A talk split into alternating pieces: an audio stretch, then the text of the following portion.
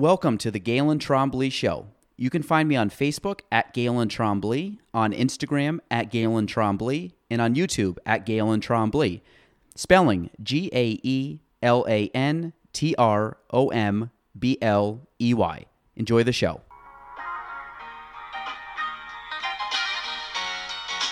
Welcome to the Gaelan Trombley Show.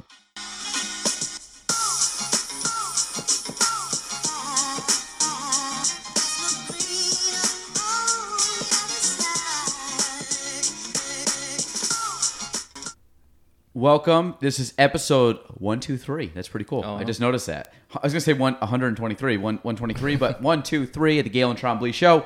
Um, today's guest, Mr. Jacob uh, Jabaut. And how how did I meet you?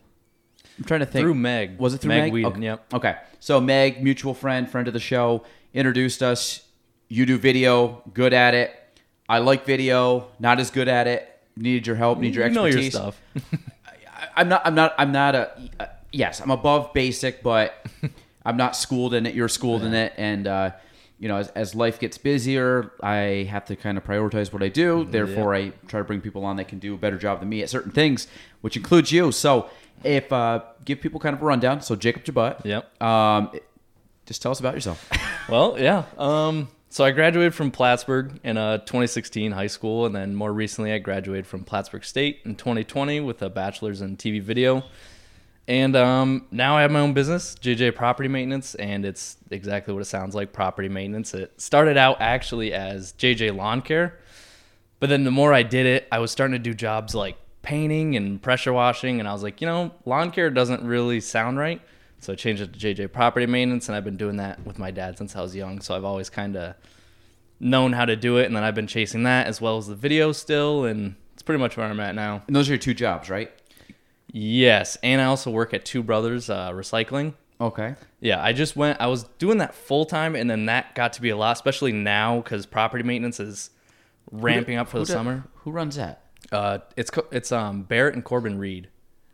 I don't know. They're from Saranac. Yeah. Okay. Yeah, but something different. yeah, I uh, so I was working there full time, and then that got to be a lot because I was working there seven to three Monday through Friday, eight to twelve on Saturday, and then as soon as I'd get done there, I'd go home and do all my estimates or advertising and all that sort of stuff, and then it was like I was working. 12 hour days which i'm still doing but i've kind of now i've went part-time so i work 7 to 12 and take wednesdays off and that seems to be a lot better for now Um, so, what's your favorite thing to do? Is it the video? yeah definitely So, um, because like we've used you property maintenance, great. You know, you've been out, you've been fast, quick, done your job. Every client I've talked to enjoyed working with you. Um, good, yep. But obviously, the thing I, I enjoy more is the, the video stuff. So, Yeah. when when did you start getting or introduced to making videos and doing all the content?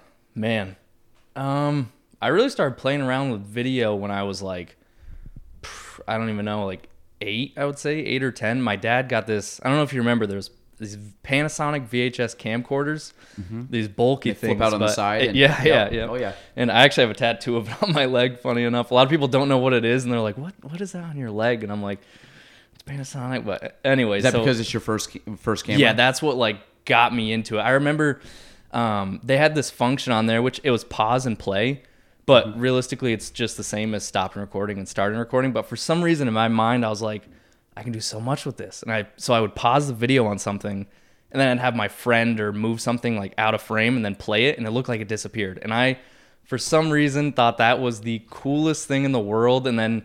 From there, just kept growing. You know, I was like looking at the footage. I'm like, man, why does it look so jumpy? And I was like, I wonder if I put the camera on like a table and then did it. I'm like, oh, now it really looks like it disappeared. And it just kept going from there. Made it like war movies and me and my buddies just little videos and stuff. So, wa- was the videos when you started making the videos?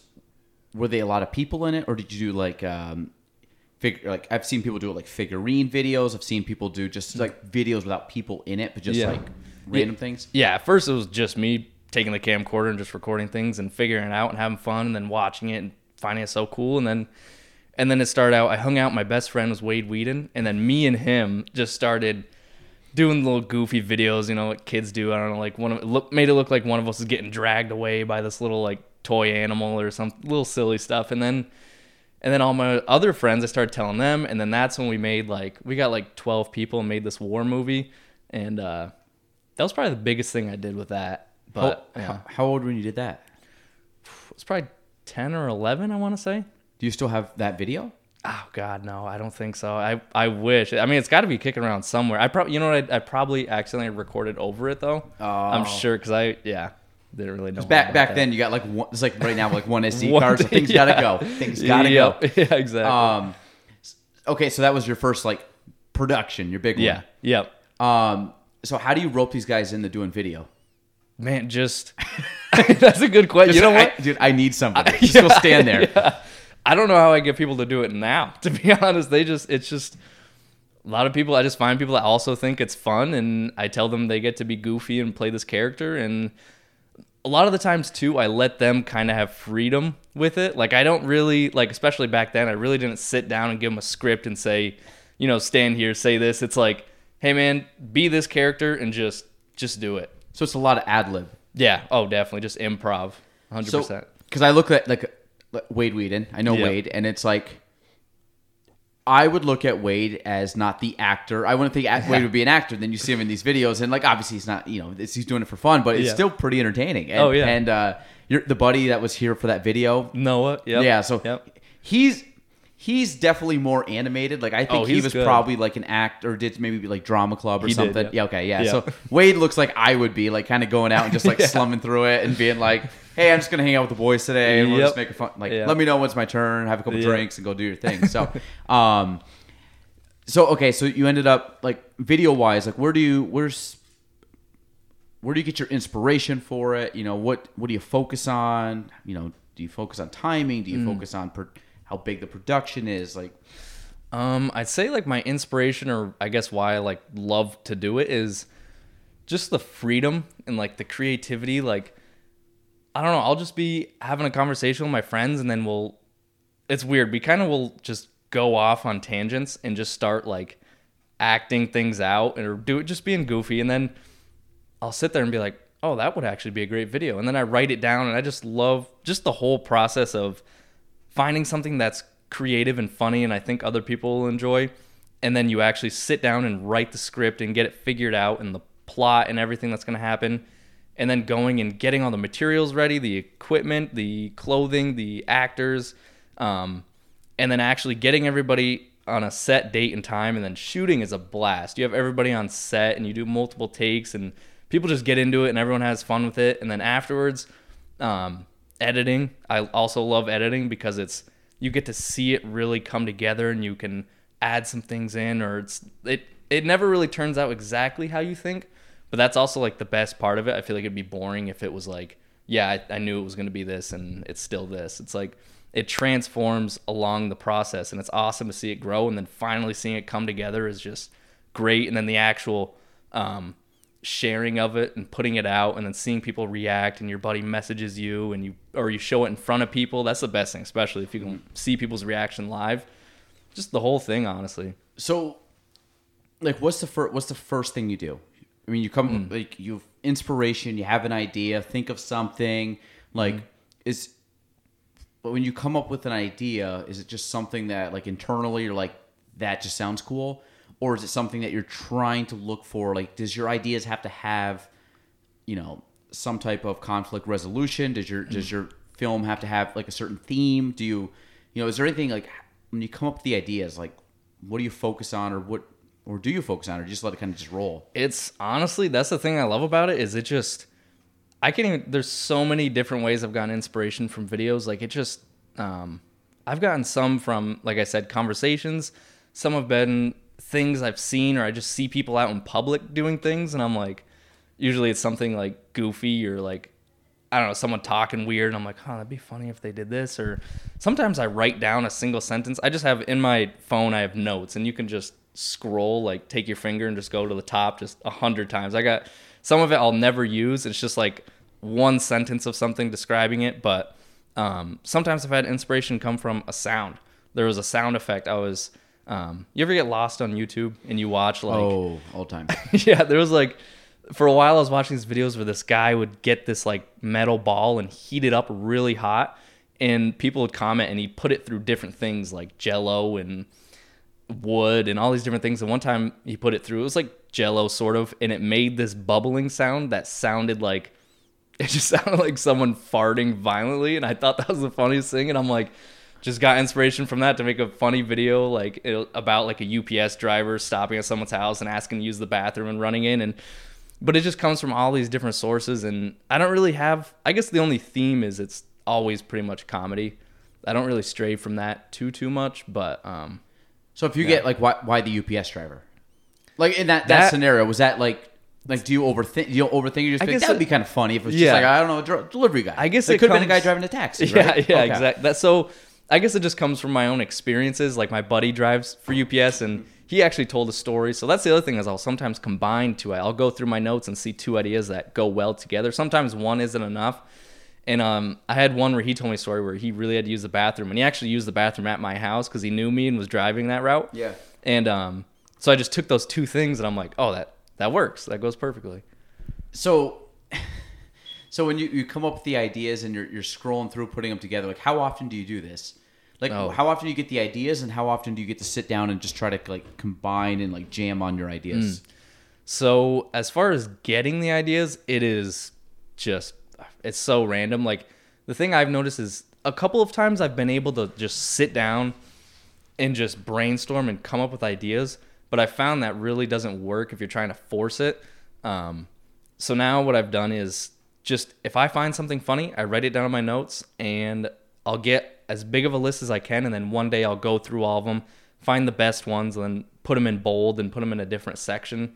Um, and then I'll go off of those and kind of elaborate more or just go more in depth. Like, okay, where can I take this? And some videos I think are hilarious, and then, you know, I sit down and actually start thinking, it, and I'm like, you know, there's no real end. Like, I don't know. I guess I could maybe make it like a TikTok or something, but um, some of them just don't have enough content to be put into a video. How long are your videos normally?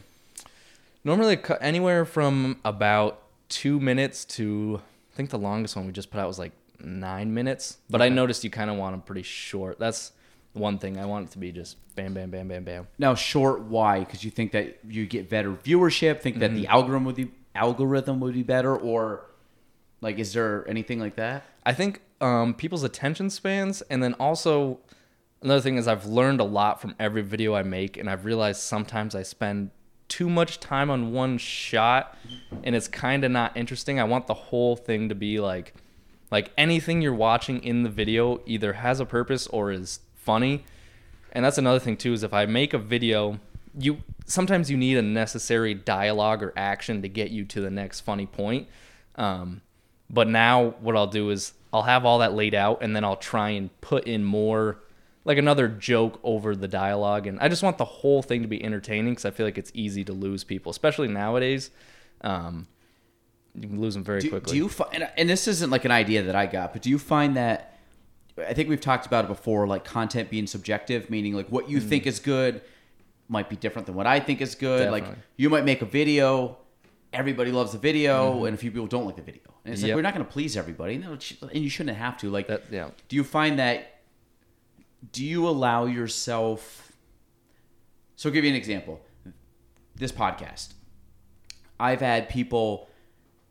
I've had a lot of people give me compliments and like it. Mm-hmm. I've had some people that may not say it to me, but I've seen like comments on like randomly. I don't know who these people are. They randomly comment on it that somehow listen to it, or even people that I hear through the grapevine. is too long.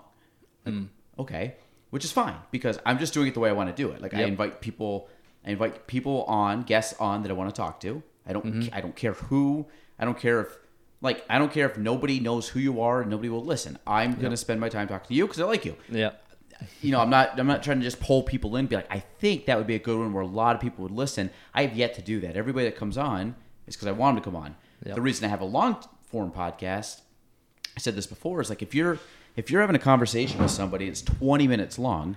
Well, how much depth do you go in 20 minutes? Not No, much. yeah. Like you're good. Like it's kind of like surface area. You talk, blah blah blah. You're done. We've been going for 14 minutes right now. And think about being done in six minutes. Be like, Yeah. okay, so we talked. Uh, I guess how you came up with, with getting on YouTube, or how, or not YouTube, but how do you make a like starting an idea for a video? You haven't gotten into like the editing and the nuts and bolts, and so it's like my thing is I like to expand on the ideas, and I don't. Again, don't really care if people think it's too long. We, me and Anna were on last night for three hours. Talked about nothing. It was fantastic. We had a blast. a- yeah. Huh? I think there's a need for that though. Well, it's like, Like I, for long I mean, I like Joe Rogan, so I listen Yep. to him. He's long form. I I mirrored this similar to him because I like that style. I don't like quick stuff. I like longer, and uh, especially when I'm with people. Mm. But so for video, do you think that you have some of that where you don't care? Like if you're like Mm. this video ends up being 15 minutes long, this video ends up being 25 minutes long. I don't care. Yeah. Or do you really focus on like ah, people aren't gonna really want to watch 25? And it- I don't know if there's a right or wrong. I just Yeah. I've always looked at putting out what you want to put out, knowing that it's going to attract similar like people. And I, it, and maybe you're just like, nah, I've tried that before. It doesn't No, work. No, I think you know. I think you're right. Um, definitely, that is one thing that I guess I I struggle with because I mean, the YouTube channel for me is just a hobby, and I just enjoy doing it. Um, if it gets a big following, whatever, cool. But I think you're right in that you're better off to just be yourself and do what you like because a you're going to be more authentic because you that's what you like to do. And then b you're not going to get burnt out doing something that you're not enjoying. If you truly enjoy it it's going to bleed through the video and i think it's going to um, ensure that you keep doing it long term and be consistent with it. Um, but yeah i guess with the video length i mean of course there's always things that i try and learn from each video. Like i think most of it really is i just try and look at it if i was watching this video and i didn't know anything about me or anybody and I just watched it. I'm like, okay, that part was boring. I could probably cut that out. So, yeah, I guess it's not so much of, um, you know, me trying to get more views or anything, but I just try and make it the most enjoyable that I can through what I think. And then I do take criticisms if someone says something that they don't like or like, you know, I listen to it. And if multiple people say it, it's like, okay, I should probably maybe change that or think about it. Do you dwell on the criticism or no? Um, sometimes, sometimes I am. Uh, sometimes a big critique, like a, um, big critic of myself. So it does sometimes, but recently I've got enough other stuff going on where this is just something I enjoy doing, and it's like, ah, whatever. Yeah, well, the, the so the reason I asked on both of those because you're 22, 20, okay. yeah. So like when I was 22, 100 percent, I'm doing stuff for what I think people would like. I'm 100 percent doing like criticism is crippling. Like you're just like Yeah. ah, like it, like it just like affects you. And then criticism's always It going to hurt, affect yeah. you, but it's not. It's not a huge deal. Like I kind of look at it, and so like if I get critic if I get criticized, um, I look at it and then I kind of sit there and say, why? Meaning like, Mm. who's the person? Do I know him? Do I not know him? Do I not to put it bad, but like, do I care? Like, No, do I mean true. the person? Like, if it's I was saying if it's like one of my good friends telling me something, then I'll, I'll pay attention a little bit more. If it's somebody that I'm like, I know you, but I don't really care. Like, I mean, I know you, but that's it Yeah. then it's like, well, whatever, not gonna entertain, or that person's not, um, not gonna affect the way I do anything else. But the critic, like I, I look at the criticism as a, a learning experience, but I don't look at it as as like all, it's almost like watching film for me.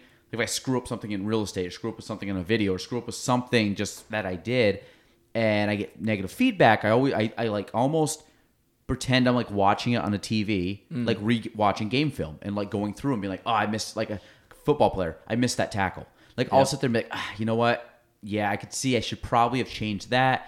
And I'm always trying to just patch up the holes, but there's sometimes criticism, like you have to go and say honestly, no, I was fine. They just didn't agree with me, and and I'm a big person on intent. So if your intent was good, pure, whatever, not not malicious, not unethical, you didn't do it to like, you know, to to have a bad uh, end of whatever that decision was.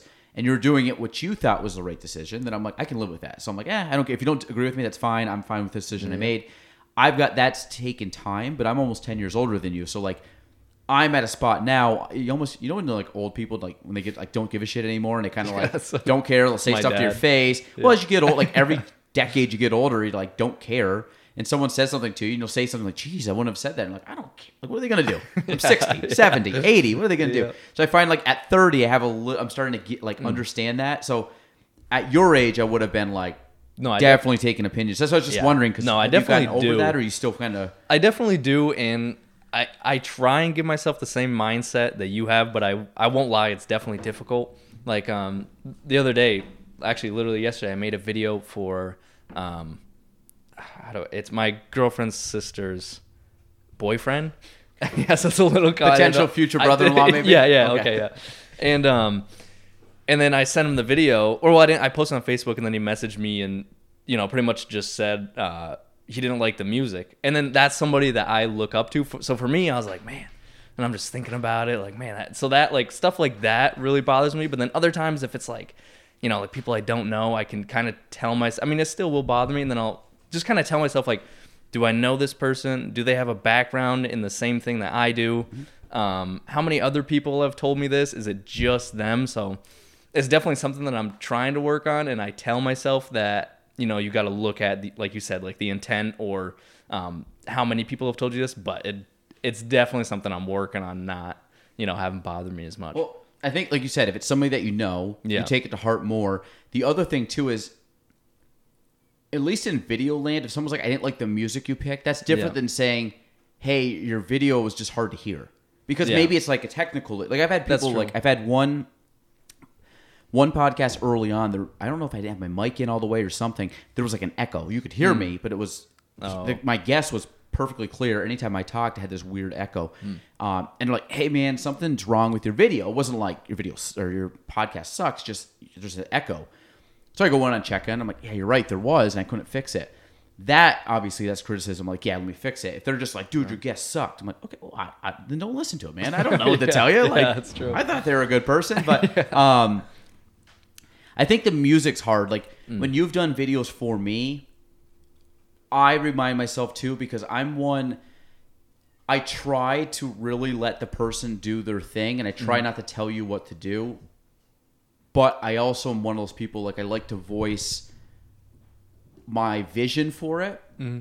and like the video we did, the, the the music video thing. Like I was giving you ideas of like what in my head I kind of wanted to do, Mm-hmm. And then I was like, well, let's see. And then you had ideas, and like, okay, scrap that. Let's do that. Let's try this. And then at the very end, like I, I mean, I don't even think I did an edit. I think you were just like, hey, here's the video. I'm like, oh, that's awesome. Yeah. So, and, and very rarely do I try to take away the creative aspects. I like you to have the creative side.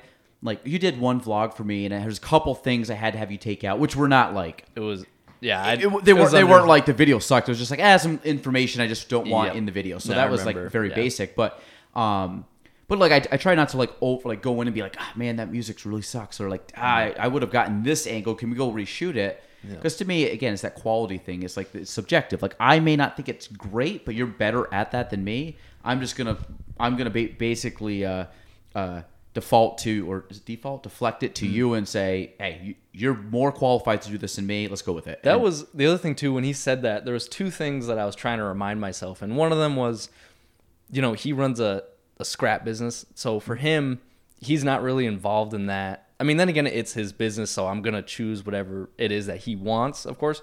Um, but he's not so involved, or he hasn't been invested in the video like I have. Um, so that's one thing to think about. And then the other thing too um, was his actual um, Jeez, totally just lost my train of thought. like delivery of it.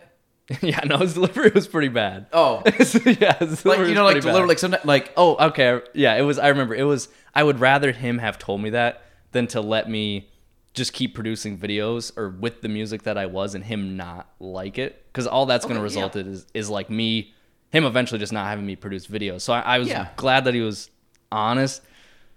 But you know, I do because I do like look up to him stuff. It is like a little hard, and I got to think about the other stuff. Well, I, I think you look at like you know kind of what he wants, and you can take if it's not a big deal. Yeah. like, well, I could, yeah, I could pick a faster song, slower song, whatever. But Yeah. um, I, I think with like that's fairly easy, Mm-hmm. but it's it's one where s- like someone's trying to micromanage what you do. Mm. Like, like I said, I you know I try my. I, I don't. I definitely did on some aspects of things, but it was more of like, hey, I really want like I think this shot would be kind of cool, or that scene, or this thing would be good. But most of it, it was just like when you're doing it, like I'm not. Most of that, I mean, to be honest, most of our takes were first take, Yeah. maybe second take. Yeah. Are you big on that, or do you do a lot of takes? It um it really depends on what it is. Um you know, if, when I'm doing like commercial stuff, typically I'll do a lot of takes, um, just because you really want to make sure you get the right one. Um, I found like with my YouTube channel, a lot of that stuff. For one, it's just like a hobby, so I'm really not getting looking for perfection or anything.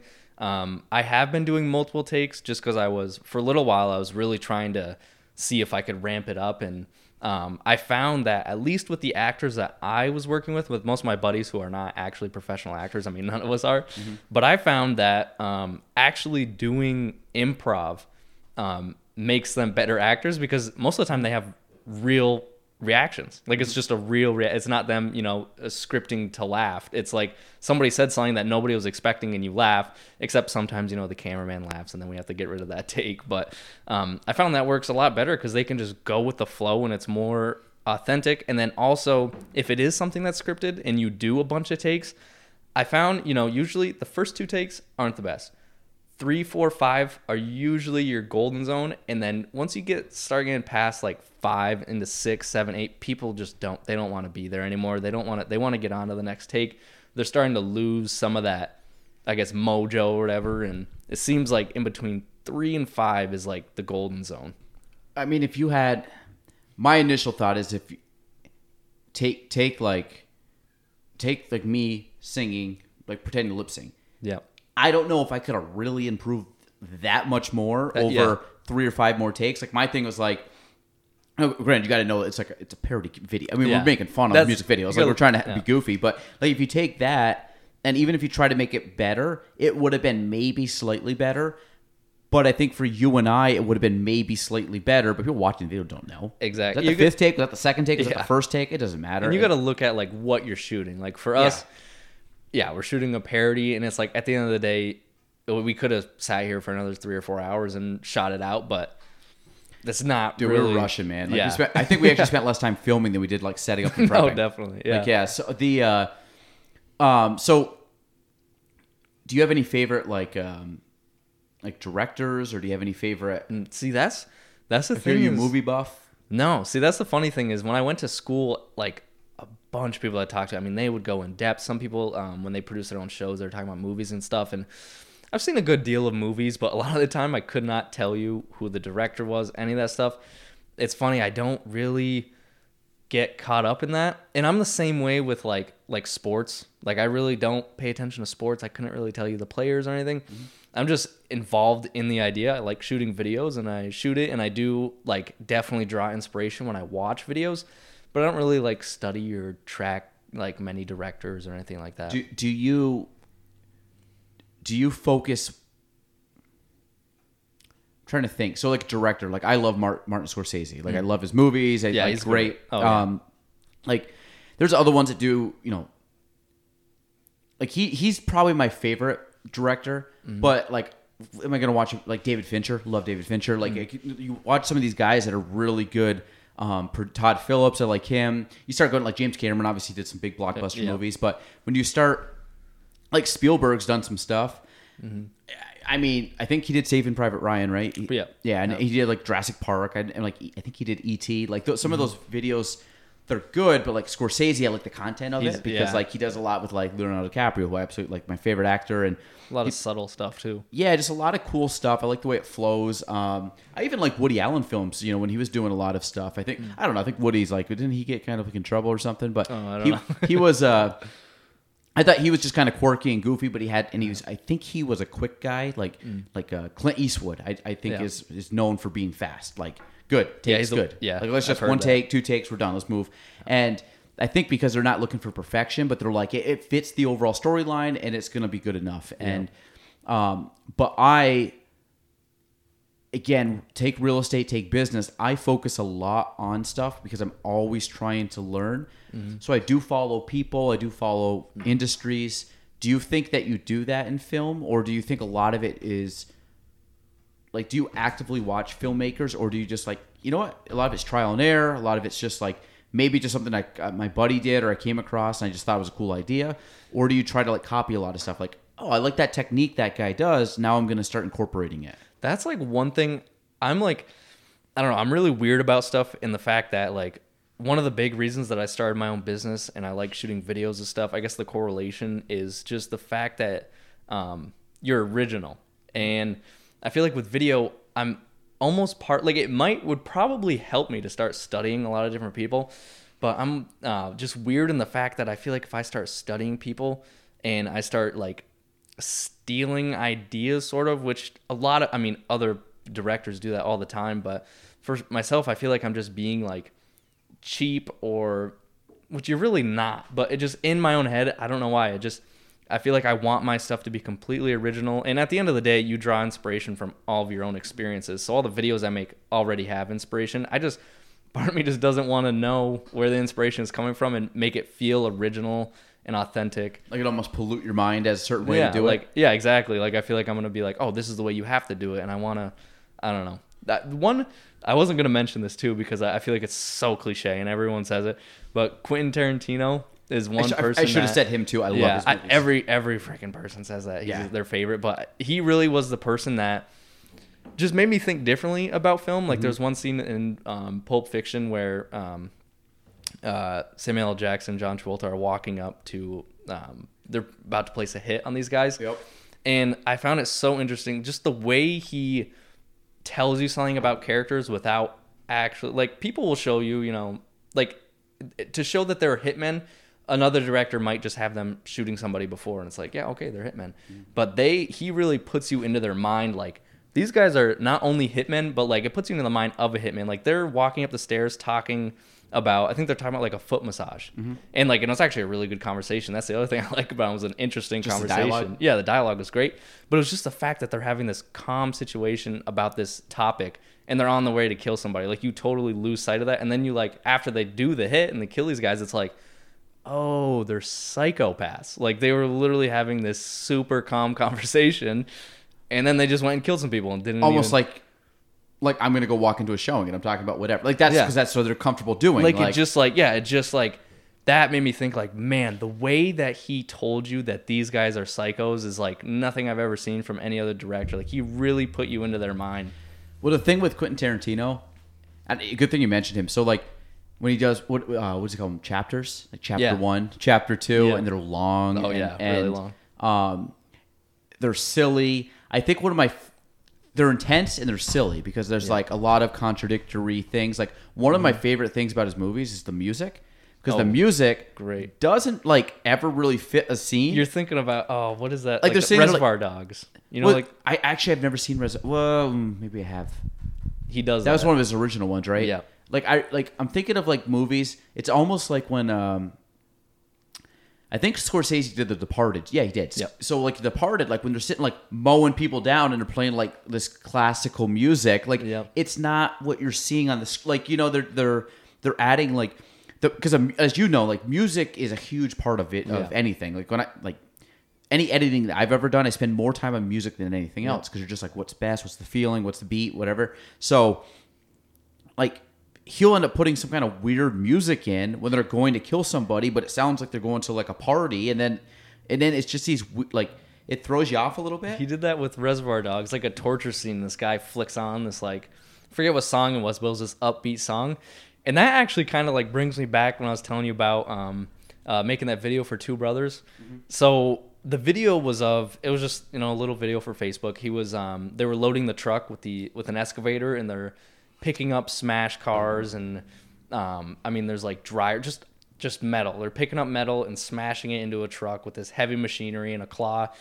And I, probably my inspiration came from like Tarantino or something in that sense where you know you're thinking when you anyone that's kind of you think of heavy equipment you're thinking like heavy metal something fast paced. And I'm like no you know what? I'm gonna put like a relaxed like almost like because this is kind of satisfying seeing him take metal out of the pile put it in and I thought it'd be interesting to have like a slower relaxed laid back song as this heavy machinery is just putting stuff in and I thought it flowed really well and then that's what like I think for him too he's not really used to that Instead of getting like "Welcome to the Jungle," like that's what he was "Ah!" I think that's what he was like expecting music. yeah Um, what's your favorite Tarantino film? uh I would it was Pulp Fiction of course for a while but now um the latest one um uh, Oh, uh uh, welcome or um the Hollywood uh Yeah. that's terrible I know I can't think of the name. See, name. this is how much I follow. Once Upon a Time is- in Hollywood. Yeah, this see that that shows you I could tell. Is my- that good? Because I have never seen it. so? It's very very slow, um, but some of the stuff in there is just so great. Like there's a scene um, of him uh, feeding this guy feeding his dog. Forgive me, I forget the name. See, it's my favorite movie of his, but I couldn't tell Which you. one, the Brad Pitt or. Leo? Brad Pitt? Yeah, Brad Okay. Pitt. He was um feeding his dog. Super simple. Really, you wouldn't even really include it in a movie, but the way he made took these different shots and the, the sound design of him like sizzling. Um, I think it was like an egg and the sound of he's dumping this can of wet meat into the um into the dog bowl and it just like the sound of it plop. Everything about it was like you- you're watching a dog being fed and you're sitting on the edge of your seat and it's like how the hell can he do that take a scene like that and make it I want to see that because I've heard good things. I ending's great too. his well that's the thing. His endings are messed up and is Yeah, messed up, and they're and they're long. So like the longest one was when i watched i think is it the hateful eight? Yeah I fell the movie when they go through the snow and that was one of my least favorite. I fell asleep. It was bad. just it was Yeah. too long. It was like the mm-hmm. same thing. And i didn't obviously i'm not gonna tell him how to do his movies. My my favorite oh man pulp fiction's good i've never seen that one which i've wanted to see. The two that are jumping i feel like i'm missing one. Like the ones i'm gonna say i feel like there's some in between there and i'm like why? Like the You've kill seen bills. Django? Django's one of them yeah i that's love django and really Inglourious Basterds. Oh yeah that's a that really might good be my favorite. Yeah that is a good one. But I'm trying to think like other ones that he did. But those are the two that really Django and, Inglourious Basterds always comes up as like Yeah. boom boom. And uh, I mean the thing is he gets like Brad Pitt's been in multiple ones, Leo's Yep. been in multiple ones, Jamie Foxx, um, Yep. you know obviously Samuel Jackson. Like these guys, he gets uh, Margot Robbie. She's been in a few. Yeah. Like you get these people and you're like holy crap, like that's awesome. Yeah. And yeah, he's wild. yeah I think I think he's wild because he's got such a unique genre. And if you ever hear him talk, he's just like all over the place. Mm-hmm. oh man Um, you can definitely tell like there's a lot of like sometimes my mind goes crazy like thinking, and then I look at people that are really, really, really like that level, and I'm like they're nuts, man. I I, know was- there's like a gazillion thoughts going through their head. There was something about him. Um, I forget where I heard this, but like someone was walking by his office one day, and I think he was he was just furiously writing the script to Pulp Fiction. Like I don't know if he did it in like a day or something, but he was just. sit- I don't think he did it in a day. I shouldn't say that, but But just like was just like pouring he- out. Like this guy was. Yeah, they just said he was just so into it. Like I think that happens. Like if I'm in, if I'm like in the zone, Oh, I and get- are you a headspace guy? like so most of my like um like i said like when i get like a video or something and then i start to write it down i just like once i find that i have a flow like seems like with, with creativity you got it I like that word. yeah, Yeah. you got it you get into a flow and you kind of like that's why i don't sit down and force anything because it just doesn't work but once i have an idea and i start writing it down like um, there's one of the scripts like um, it's called "I Want a Truck So Bad." I don't know if you saw that I one. saw that one. You did, You yeah. looked under the yeah. hood? Yeah, yeah. the talking car? yeah, Yeah, yeah. yeah. And uh, that one, I literally so sat down. I had the idea for it. I knew that I wanted some guy that was oddly obsessed with trucks in this sexual way. But I just sat down, and started writing the script, and I had no idea about the ending, about anything. I just sat down, wrote all the jokes, everything in like 30 minutes. It was just coming to me, and I was like, I'm just gonna keep. That's the other thing too. I learned from like a writing class was sit down and just don't stop writing. Like if you mess up a word, don't stop. If you have an idea that you want to go back and change, just don't stop. Write the whole thing out, just spew it out and then go through and start revising it. It's mm-hmm. just I don't know. And that works for me. I think that's smart. Yeah, yeah. Like if you're if you're coming up with like, yeah, I get what you're saying. Don't be critical. Just let like your subconscious just dump Yep. it all out. Um, that's what. Yeah. Well, it's like uh, it's like journaling. Like I, part of me now wishes I would have journaled younger, and then part of me is like, should I start journaling now, where it's just my subconscious? Like every morning, I just get up, just spew out whatever's coming out of my head. Um, I journal for my kids every day. So like I have three kids. I've literally every single one of them has a journal entry since the day they were born. Holy crap. Yeah, because I just I write. We write. My wife sends it to me at night. I usually do the weekends. If I'm with them for the whole day, I'll do it. If, if like right now, you know, I don't see them for until the evening. She'll do it. Gives it to me. I basically she's not the best t- texter, so I go and transcribe her text. But she, uh, but yeah, I mean, I.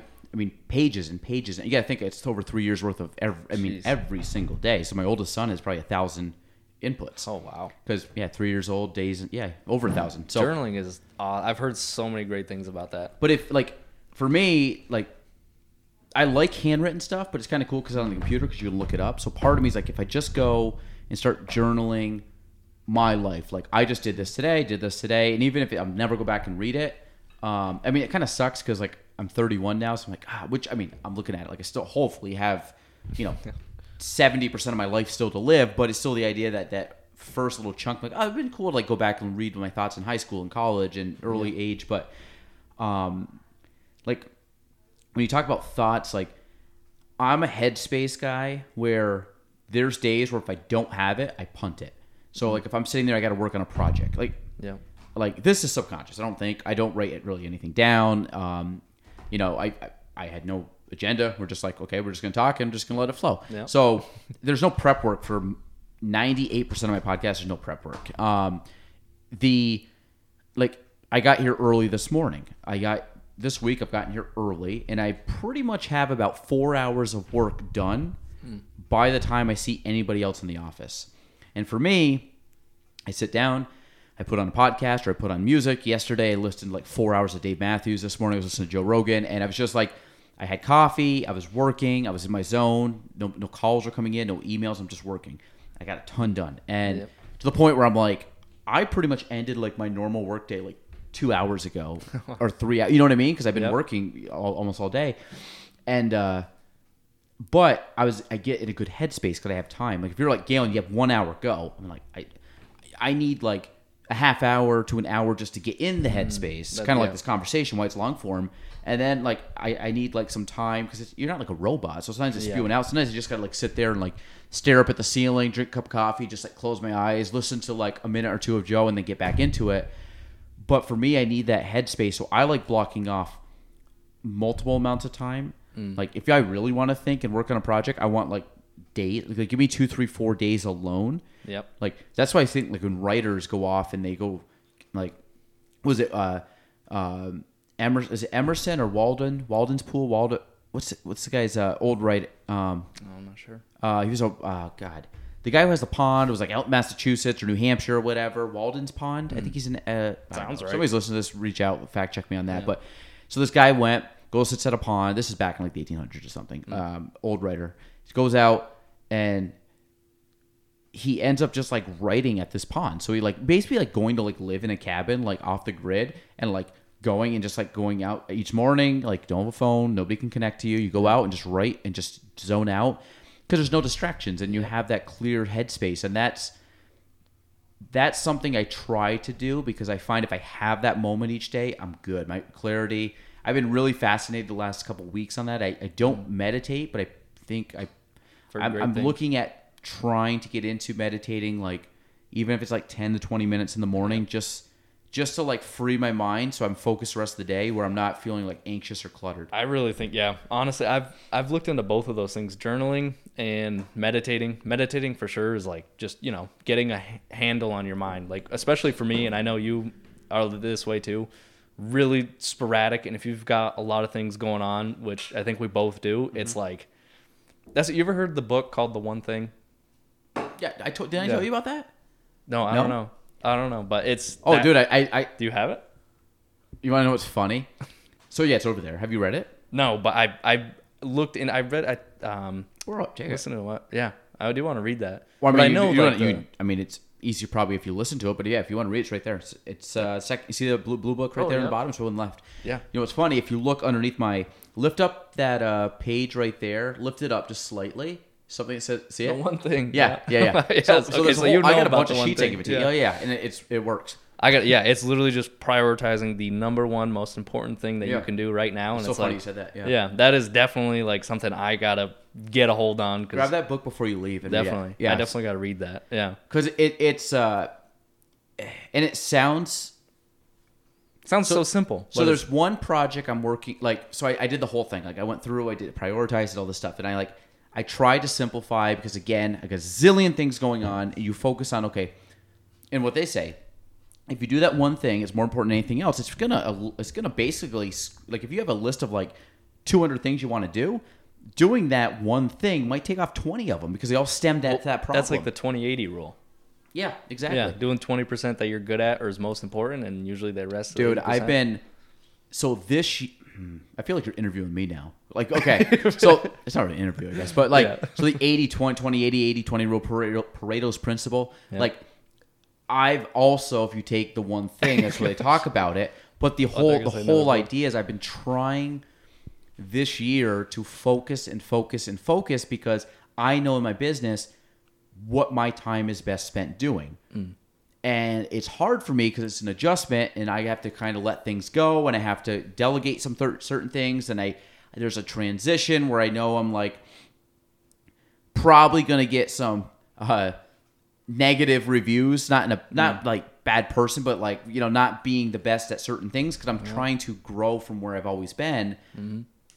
But it's like okay what's the 20% and i got to focus Yep. on it nick's here she helps me out so i'm like kind of like 20% she helps me with that but then also helps with the 80 I feel like yours is really like you're really personable, and when we did that like vlog, you knew like we met um that one guy was that out in Chazy where um he Oh, let, sure. us, let us yeah Oh, great, like yes. man you're just this you know going up and you just know remember everything that you would talk to him about and it's like that is so great especially for real estate Mm-hmm. like I feel like you focusing on talking to people interactions being yourself authentic like the brand like Mm-hmm. I feel like you are really good with the brand stuff and then Well, because kind of going back to what you said originally, or I said originally about not caring what people think and being mm-hmm. yourself. So, mm-hmm. I would deem if you, s- and I, the reason I say this, this was not me when I was your age. Like I mm. was very like, I'm in an adult profession, professional. Like these people. The thing is, I grew up in real estate, so these people now that I could call by first, or was expected to call by their first name. Yeah. My dad has been saying their names for years because I just knew the name. Not that I knew them, but I knew the name. So all of a sudden, when I'm like old enough and I got to call, you know, uh, you know, like you learn about like the whipbacks and you learn about the Calkins and you learn about Doolies and you learn about all these old real like I mean my dad's part of it, but like the facet, like you learn all these real estate people, and then I got to start being like, hey, um, Tina, instead of calling her Mrs. Covey or Mm. or Mrs. Bennett, it'd be Cat. Like I would in my head, I'm like an adult. I got to say Mrs. I always wondered what or- is the correct age to stop calling an adult. I did it when I got into college. That's what I did. Yeah. Uh, isn't Now- that a funny thing though? Now, You if never it's know. my friend's parents that I've called them Mr. and Mrs. since I was a kid, right, and then it And it extends. seems weird because Right, now I'm to it's the like, I point where like, can't- I probably don't want me calling them that, but I feel so weird. that was calling when I them- started. So when I started dating my girlfriend about a year ago, this is something that I'm so weird that I literally thought about this when I first met them. I'm like, do I start calling them Mr. and Mrs. Dajnoff? Because then that means for a long time to be calling them. Because then if I tough, it's tough to break it. If, yeah, because yeah, how do you break that? I mean, until I'm 30 and I have kids and a family now, so I'm like, all right, I got. But do are they going to take it like disrespectfully if I start? Calling? So I just went for it, started saying first name, and it's been good. It's been good. So I don't. That's what I did. My, my I thought my, about my, it a lot. My wife's parents introduced themselves as their names. Now, granted, I was 24 at the time, but I was like. I went right into the first name. I've never Me called too. them Mr. Mrs. Like, I'm, like. I'm not in high school, man. Like, Yeah, you know, that's what I did, too, was yeah. 30. Like, I, I'm gonna. Call, but no, they they never like were. That's how they introduced themselves. So, but the thing is, if you don't get on that soon, No, you're like stuck. then it's like, when do you want me to start calling you Todd or something? Yeah, I don't right. know. Like, but uh, yeah. So like, my my whole thing is like when you're starting out, you're like in this profession, and you're like, oh my god, these people are I've like I've learned about them. That you almost put this like fake like aura around these people, like they're and I'm like they're people. You know what I mean? It's like not. So now that I'm in real estate, like I'm, I'm talking to these people, and it's like Gaelan, blah blah blah, like first name basis because you're you're peers at that point. Yeah. Even though they're 30, 40 years older than some of them are. Some of them are 30 plus years older than I am, but they're, they're peers. So it's not like we're in the same industry. But that was trippy. And it wasn't until I was probably like 24, 25 years old that I really started to break out. And I was like, you know what? I'm to act the same. Because when I started doing video, you can't fake mm. it on video. No. Like, if you try to fake it on video, you're a loser, man. 'cause Yeah. you're, they're not to go far. So, like, I wasn't faking on video. So my thing was like, they're to see my authentic self. Yep. Like, good, bad, ugly, my flaws, my goods, everything. So, did that and just rolled with it. And what happens is the people that are attracted to you and like like not physical, I'm saying like personality attracted to you, like you start attracting like-minded people. Yep. Like perfect example, we said Anna came in yesterday. Anna's one of my favorite people on planet Earth. She's every time I see her, bubbly, fun, gets me in a good spirit. Like I just like talking to positive people. So like Yep.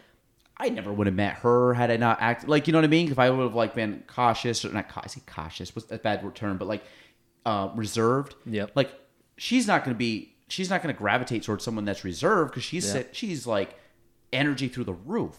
But like I like that's how I kind of am. I get excited. I like people that are positive. I like Yep. that's why I like talking to you. I like talking to other people. It's like I get a I get almost like a like a high out of talking to really good people and positive Definitely. people and and, and, and high about- yeah. high achievers and stuff. So I like on podcast, off podcast, in a showing, off a showing, at home, at a party, family party, friend party, client event. I try to be the same person. So like I don't think you're gonna see me go like, yes, will I do some different stuff if I'm here or there? Yeah, like I'm not gonna be diving around playing volleyball at a business function. Well, I probably would, but like, Yeah. but it'd be the idea like you know, there's certain things that you do or say if you're around different people, but it's not the mannerisms that carry any different. I'm the same mm-hmm. person. I mean, you have, No. my conversation with you is different than it's going to be with like Of course. Know, my yeah. mother-in-law. You know what I mean? But it's I'm still going to be Gaelan. It's not Yeah. like I'm No, putting I on a facade in front of you for some reason. I know what you mean. And then especially honestly in the area that we're in, your name is everything and being authentic is huge because people mm. are going to figure out like so quick. I mean, they're going to it's it's just about exactly being yourself and people are going to know either way. They're going to know who you really are and just having a good name is everything around here. yeah, your reputation. I, Oh my god. I mean, everything. the, the the thing I've noticed or know real estate or not real estate and just like well, I've got it from real estate, but just in in general, it's like one like don't sell your soul for anything. So there's so many people that do some shady shit in real estate mm.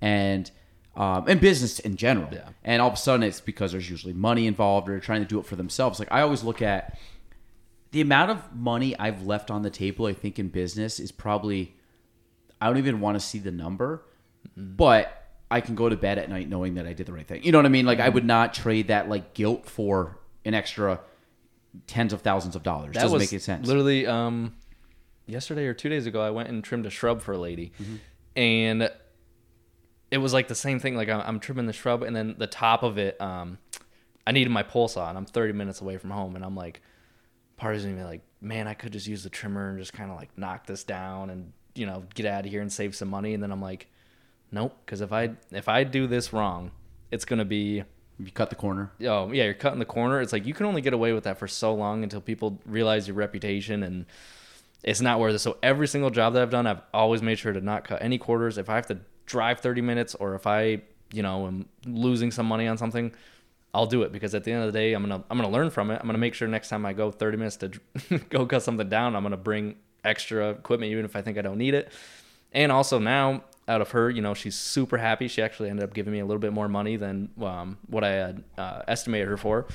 And you know, the next door neighbor also wanted a uh, estimate to do his shrub, and it's like just doing those good things. It's like instant gratification versus delayed gratification. Instant gratification, I can make the extra money now on this place, do a bad job, or do the right job, lose a little money now, and then in the future have way more clients and Yeah, and, and that's the thing. If you do the right thing now and get the reputation, like you know, and like I said, most most people, it's typically like, oh, I lost money. Like, well, well did you? Like, it, what's the what's Yeah. the like? I've done stuff for people in real estate that most I would think a normal agent probably wouldn't do. But I looked at it like, okay, maybe they're in a spot, a bad spot. And I did stuff with money and gave money back and did figure stuff out to get them to make the move, knowing that they're not. The, the, the, there's different people like in real estate land. The people in real estate land cut your commission. Why? Like, mm. why do I need to? Why would I need to cut? Like, okay, what's your job? What do you do for a living? Okay, you mm. do that. Okay, let me let me take eight. You're gonna do that, but you're gonna get eighty percent of what you just said. But like, you would have no problem saying it to me, but you don't realize that like that's how we make a living. You know, it's not mm-hmm. like, oh, by the way, we're just gonna like less money. Okay, well, I guess I'll just take less money for my work. Now, there's a difference between people needing that because some people have done mm. budgets, and I'm like, this person can't pay. Like, mm. and I attorneys aren't going to throw the money in. I mean, I just know certain people are not going to put money in. So then it's like, I just kind of get that guilt of like, okay, well, let's let's do this because I can know I can help. Because my thing is, like, I want to help you out, and then you get some clients that just say it. I'm like, you don't need, you shouldn't be asking me to drop money. Like, Yeah. I know for a fact, based on everything you've just told me, you don't need an extra one percent off your commission because to Yeah. me, you're taking that not not just me, but you're taking off the other agent, taking off the other brokerages. You're like people that need this money that are trying to make a living. Yep. You're just like, eh, no, I just don't want to pay you. I'm like, that's basically what they're saying. Be like, hey, you know, Jake, you're uh, you're doing good. It's two hundred dollars. Uh, do the same work, but I'm only going to pay you one twenty five. Yep. Oh well, um, okay, I, I guess like why? Like that seems kind of rude. Like I think that's rude. Yeah, Like no. I'm, you're not gonna give me like quote me for a video and be like, ah, drop fifty bucks on that, and then I'll do it. It's like no, Yeah. I'm gonna hire you. If I don't like the price, then I won't use you again or something. Like it. That's what. Yeah, the biggest um, the biggest thing that people try and do in the property maintenance stuff is usually they hire you for a job, and then while you're there, they say, "Oh, can you do this too and do this?" And sometimes it really is just little things, and especially if it's people that I've already worked with before, I'll be like, "Yeah, sure, absolutely." Or, but sometimes it's they add one thing and then they ask for another, and another, and Yeah. another, or it's something that's big enough where it's like, okay, like, and that's what I'm trying to find a fine line between uh, having good customer service and then also kind of being like, okay, where is this cutting into my bottom line? Am I like going to lose money because I have to do this extra thing? And yeah, it's it's it gets tricky sometimes, honestly. Yeah, and that that's always tough too because you got to look at. I mean, there's a lot of factors that I look at when you know stuff like that, and you know, it's it's uh, a, a lot of the times though, it's kind of like you just get disappointed in the person because you're like, because my thing too is if you do that, my instant thought if I think you're someone that is just doing it just because you want to do it, then I'm like, okay, you're kind of that's kind of scummy. Yeah, like, yeah. you know, there's there's a difference. Um, and I think that's perception. I mean, it's the same thing when you go to like I hate hate hate going to get new cars. I hate it. I Oh. can't stand it. I don't like the game. I don't like just Nope. tell me what it is. I don't want to like waste my time. Call this person, call that person. Yeah. We'll match it. It's like no, I just I, I literally I'm gonna I'm willing to sign like in the next like 20 minutes. Just put it in front of me, sign it. Let me just drive it off. I don't Yeah. I don't even want to test drive it. I don't care. Just let's let's make this thing happen. And uh, that's what I find. I think in real estate is people are like, oh, cut the commission. And I'm like, if you put it in perspective, it's like that's fine. Then go cut what what you what do you get paid for? And let me just take money off the table for you because you're gonna do the same work. Nothing's gonna change. I just don't want to pay you as much. It's like, well, I get like commissions. The reason commission is negotiable in like real estate land is because like antitrust laws. But then people think because meaning like there's no standard commission. Okay. You know, I mean, I can't like go out and say the standard commission is X percent or dollar amount. Oh, okay. It's illegal to say that. So what happens is they deem it as it's negotiable. So everybody thinks negotiable.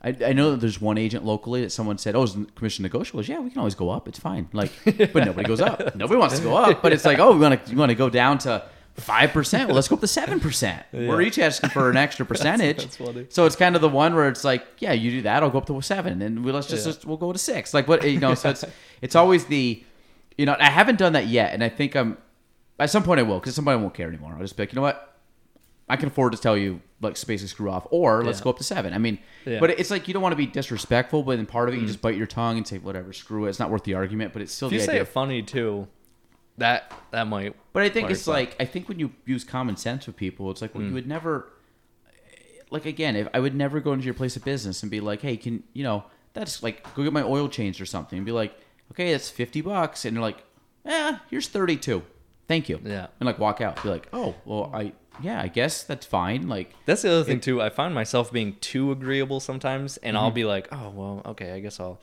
And then I think about it, like you said, like you think about it from their perspective, and it's like, man, I would never, ever ask that or ever try and do that. yeah. And it's funny. Sometimes you just got to think about it reverse. Well, that and the fact that I'm also one too, depending on who the person is that says it.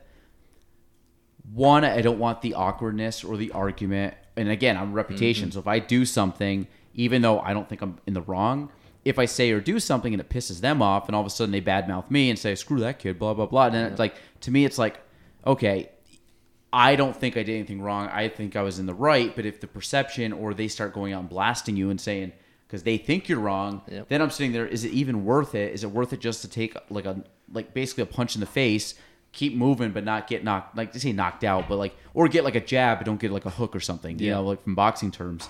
Um, that's always something.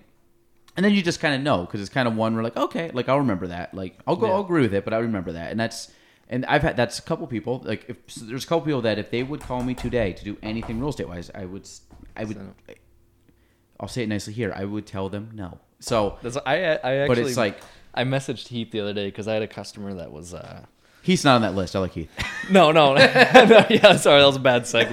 Like, speaking of that, Heath. Speaking guy. of Heath, yeah, Yeah. no, but I was, um, I was, I messaged Heath because I know he's into, he's been doing business for a while, Mm-hmm. and I asked my dad the same thing, and I was like, I just had this customer that seemed totally unreasonable, and I was like questioning myself because they were so angry, and I'm like, did I really do? And then I, I messaged them, and I was like, asking them about it, and they're pretty much just like, Heath was like, yeah, I expect at least once or twice a month to get a just complete. whack job of a customer pretty much i was Mm-hmm. Yeah. like okay well that makes me feel better Well, I think I think the thing too with owning your own business, because like you said, there's a there's a fine line between like being Mr. Nice Guy, trying to bend over backwards, and trying to accommodate, and trying to be customer Mr. Customer Service. And again, I'm I'm in that boat for sure. Yeah. But there's also times you just gotta tell someone to screw off, Yeah. and I'm gonna fire you. Like I, you're not my client anymore. And you know, and that's obviously you don't want to go that route. But sometimes you just call the person's bluff and say, you know what, I'm like again real estate land. That's fine. I'll be out tomorrow. Grab my sign, lockbox pulled off, do whatever you want. Like I'm, Yep. I'm not because they'll want you to do something. I'm like, well, I'm done. They're like, well, no, well, no. I'm like, no, no, I'm done. I, I have no time. I'm not going to stress out about this. Yep. Go do whatever you want. Go annoy another person. I'm done. and I know that happens. Like, it- and but you you you have to take time to get there. When you're first starting out, it's like That's- any clients. Like, fuck, this guy's like, okay, well, you got to kind of, you know, That's what I've kind of re- my my thing is I kind of put a uh, I guess you could call it like an annoyance charge. like if it's somebody that's Yeah. annoying, I just raise the price. And if I don't get the job, I'm not upset. If I do get the job, awesome because it's worth it. But it's I literally if people are really obnoxious and just super uptight, I hate to say it, but there's a charge for it. And you know, Well, you got, you got to think too. There's a level of stress too, and any client that I've ever had that was a stressful client, either they got fired if they were a buyer. I I'm very good at following up with people. Like that's something I've always like kept as like a main thing is like be consistent, be follow up. Um, I'll just not follow up with them anymore, knowing that even if they reach out to me, I'll just be like, hey, listen, we're all set. Like, you know, I'm, I'm good. I don't want to help you. Yep. But there's times where you just kind of let it fizz, fizz out. Mm-hmm. There's sometimes they close, and you're like, thank God, I do not want to talk to that person ever again. We're done. And it's not because maybe they aren't bad people, but they just made your life miserable for two months, three months, four Mm-hmm. months, and it's like, dude, I, I, I don't need your calls every day. I don't need you complaining. I don't need you making, you know, blowing up a this like was it anthill into a mountain kind of thing. Yep. It's not a problem. Just shut up. Let me do my thing. Like, just we'll call you when you have to go to closing because you're just getting your own way. That's- and that happens a few times a year, and it's it's kind of the one where it closes, and you're just like, oh, thank God. Yeah, So- fine. Yeah, that's what I've noticed is now I'm trying to get the attitude where when I used to go into deals, I was just, you know, trying to be like you said, Mr. Customer Service, very happy, um, very eager to get started, trying to accommodate. And then some people, man, they take your kindness for weakness, and they'll Mm. just flip it. They'll be all nice and flip a switch on you, and it's like. So now I go into it and I'm still Mr. Customer Service, very nice. Most people, honestly, I don't. A, we're talking. We're talking. we're talking the- the very extremes. Yeah, very extreme here. So, but I just have to have it in the back of my head, like just ready for something to f- flip. And it, it like it kind of sucks. And that was when I was first getting a business. It kind of was a like a down mo- or I don't know, just like a downer for me. I was Mm-hmm. like, man, that guy, I was expecting to go into it and it's all handshakes and happiness. And I was Yeah. like, you got to be ready for people just to flip it on you. Well, the other thing too is you realize as you get older, because you're young, you start realizing this is that people that that are older than you, just because they're Oh. older, does not mean. I I don't want to say it, but like, and there's some young people that are way smarter than me and handle Oh themselves God. way better. Yeah. But you're gonna find out that these people that are older than you, um, that you're always like, oh my god, they're an adult. As you grow up and you find out in real life, like once you actually become peers with them, you're like, God, they're not that smart, man, or or they're not that nice, or Yep. they're vindictive, and like you. And the thing is, you're just a kid. People are usually nice to kids. As soon as you Yeah. get up and you get into like the world, then they don't like. Then you start talking money, you start talking, you know, Mm-hmm. problems and time and everything, and all these things that people stress over or go over the top with, then you kind of see their true colors and you're like, oh, so you aren't like nice Mr. or Mrs. So and so that I knew when I was a teenager. You're actually a scumbag. So okay, I'll remember that. Like, Yeah. and and unfortunately that happens. No, I mean again, not all the time, but this is like, mul- I can multiple times. Like I've dealt with people, or whether it be business, or whether it just be like out and about, and I'm like, oh, okay. Like now I realize yeah, I'm good. I don't want to associate with myself, myself Yep. with that. Even when you were a kid, you did, and that's you'll start noticing that. So when you think like someone reaches out to you, like, oh, they'll be this nice person, and most people are nice, but you Yeah. always got to find that there are people that just there's some people that are just losers. You know, it's just Yeah, like oh, yeah. God, like you. Just- that's how you live your life. It's just complaining and being like sketchy. And I'm like, dude, Yep. dude, life's too short, man. Yeah, like have seriously, How fun, do you? Yeah. put a smile on your face, like enjoy yourself, and like, yeah, it's it's uh, I was wondering too. When did so? When did you start? What age did you start doing real estate? uh, I started the 21. I just Okay. turned 21. Okay, so when you started, I haven't really run into this much, but I am curious. Did you find that people didn't want to pay you as much because they were younger and they thought, you know, No, um, I did have when I was younger, not pay because I, I, in real estate, like real estate world, like we Mm-hmm. get paid once homes close. I don't get paid to go show a home. Like if I go show a home, I don't charge you money to go show a. Yeah. home. Um, if I go meet with you about a listing or list your property, I don't charge you till it closes. Like that's that's real estate world. I mean, I think there should be modifications to that. or did but, people like try and negotiate more when you were younger, or did um, not I, the same? I don't think they tried to negotiate more. Um, I think the biggest problem was there was people that probably didn't want to use me because they thought I was too young and inexperienced. I'll Mm. be honest, I was 21. I was young and inexperienced, and Yeah. but it wasn't. I don't remember anybody being malicious about it. I don't Mm. remember anybody being like, eh. Now people might have like made a decision not to use me or contact me, but nobody ever said like, oh, because you're too young. So, um, but I found again, you got to think when you're starting out, you're at a disadvantage, not because you're young. I mean, you're young, but you're inexperienced. You're not good at that job or good at that profession. And my thing was, I wasn't very good. Now, if you said, hey, Gaelan, at 30 years old versus 20, I'd be like, well, yeah, I've been doing it for 10 years, like hours a day, every day for, you know, all for 10 years. Yeah, I'm going to get better at it. And Yeah. especially when I have a mindset of I want to always get better. It's not like I just Yeah. want to go through the motions. Like every day, I'm like, okay, how can I get better? What can I do? I'm like, I, I think too much about work. I like it, I love it, but it's like I, it's probably like when you're making movies, like it's constantly. A, I don't look at like thinking about work as a burden. I think of thinking about work It's exciting. as exciting, but then when I put it in the context of my life, it gets overwhelming because like I got a family, I got three young kids, I have I got like real estate um salesperson hat, I got like running the office hat, I got like other hats that I wear and trying to fit it all in in the day is the biggest struggle. That yeah. Yeah, and that's um but nobody I think a lot of it happens to do too is they might take like your your profession's a little different because you set the price directly with the person.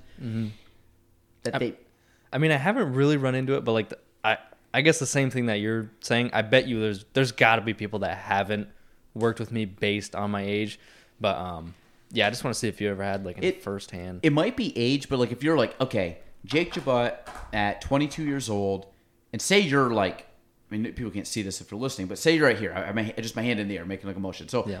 I, you're here. This dude is here. You're the Mm-hmm. same. This dude's been doing it 10 years longer than you, has name recognition. They're gonna go this way. and that's the other thing is and I that doesn't yeah it's not your ability it's just your um your awareness or your or your Yeah. yeah And yeah, I realize that too. Is you want to have your business established for a couple years to people be like, oh, okay, and that's why I've been every job I do, I take before and after pictures and try and like let people know like this is my work. Yeah. Um, but the other thing too is I've been my dad had a property maintenance business and I've been doing that since I was like, I think like 11. So I've been always like exposed to it, but it's hard because people don't really know that. I put I made a website and I put it in my about me page, but how many people are actually going to go there and read that? So it's like. Yeah, I don't know. I guess I haven't this really, stuff like i would jump in and say like that stuff you have to promote though like Hmm. you gotta so okay so ba- basically you have to go out and get business you have to go because there's like, think of like hunter gatherer Yeah. Gatherer just means i'm just gonna sit here and wait for things to come to me hunter's like mm-hmm. i'm gonna go out and get business so Yeah. I- my mindset again, my 10 year goal was to be the number one agent in the county. There was 100 and at the time, about 40, 50 agents, whatever it was. It's about the same now. And I remember thinking there, I was 20, 20 or 21, 22, something like that. And I remember sitting there, I'm like, I want to be number one. And I remember this like clear as day. I was like, I want to be number one. And I'm like, wow, number one's doing like 50 something deals in a year, and I'm doing like three. Mm. Like, how's it even possible? Like, in my mind, I couldn't even wrap my head around how it was physically possible they could do that many. So then I'm sitting there, I'm like, okay, what do I have to do to surpass 140 agents on our board, most mm. of whom have been doing it longer than I've been alive, or not most of mm. them, but a, a portion of them. And how do I because you got to think like if I'm in it for ten years, they're still in it for ten years. So how do I grow at a faster clip than they do? And that was something I had to focus on. But my thing was I have to, you had to be a hunter. Like you had to go and it's hunting, Yeah. but like I had to go out and meet people. I had to go out and I had to promote myself. I had to tell people my successes. I had to, you know, I had to take the shitty deals because they built I built off of those for stuff. Like anything I'm asking any new agent to go do, I'm like, I've done years of that stuff. Like Yeah. it, I, I I will go show anything. Nothing's below me. When we go back to that 80-20 principle, it's like Mm-hmm. Yeah, this one's a better use of my time than that one now. Not because I, I d- refuse to go do that. It's just because, like, my time, I got to, you know, if I have two opportunities, one's going to make me five times more profit, and I'm going to go do that one. Like, Yep. so yeah, and that's in the one the book called the one thing too. I remember, I believe it's in the book, but they talk about like momentum too. I, I don't know if it was in the book or maybe I heard this somewhere else. wait, but have you read the, re- have you listened to it or read it? I listened to a bit of it. okay. Okay. I wasn't sure. 'cause And- you like, you're saying a lot of stuff in the book. so, Is like, it okay? I, I've seen like yeah, I've, I've listened to part of it, and then I think also the people that I talk to, a lot of them have like or listened to have actually uh, read it. But remember one of the things um, they represented dominoes, and like one domino could knock over another one fifty percent larger than it, and then you put that on an exponential scale, and it's like the first domino is like a millimeter, and then you get like twenty down the line, and you're talking about like. I mean, 30, 50 feet in the air. Well, I think, I It's think, just interesting. I think it's actually even crazier than that. Yeah, I think So what you're saying is if there, uh, the analogy is if you have a domino, no a standard domino, Yeah. which is probably like three inches tall by maybe an inch wide, something like that. If you were to take that domino and tip it and hit another domino, it could knock a domino Fifty percent larger. 50 so 1.5 times 1 whatever yeah. that is. So the next domino would be would that be one one and a half? One and a half times larger, you mean? Or No, like oh, the- percent oh. larger. So it'd be instead of one inch tall, or say oh three, whatever it is. Instead of like say just one for the simple math. So next one would be one point five. Yep. Next one would be close to three. Three, yeah. Next one would be close to like so. It's yeah. it's. I believe they said the fourteenth domino could, in theory, topple like the Eiffel Tower. Oh, you're right. Yeah. And I think they said by like the fiftieth domino. So you're not talking a lot of dominoes. would go past the moon. Yeah, in, in regards, so that's what they're saying. If you start with something small, exponentially, Mm-hmm. which is true, you're going to grow. And I've noticed too, like the more that you do, the more that you want to do.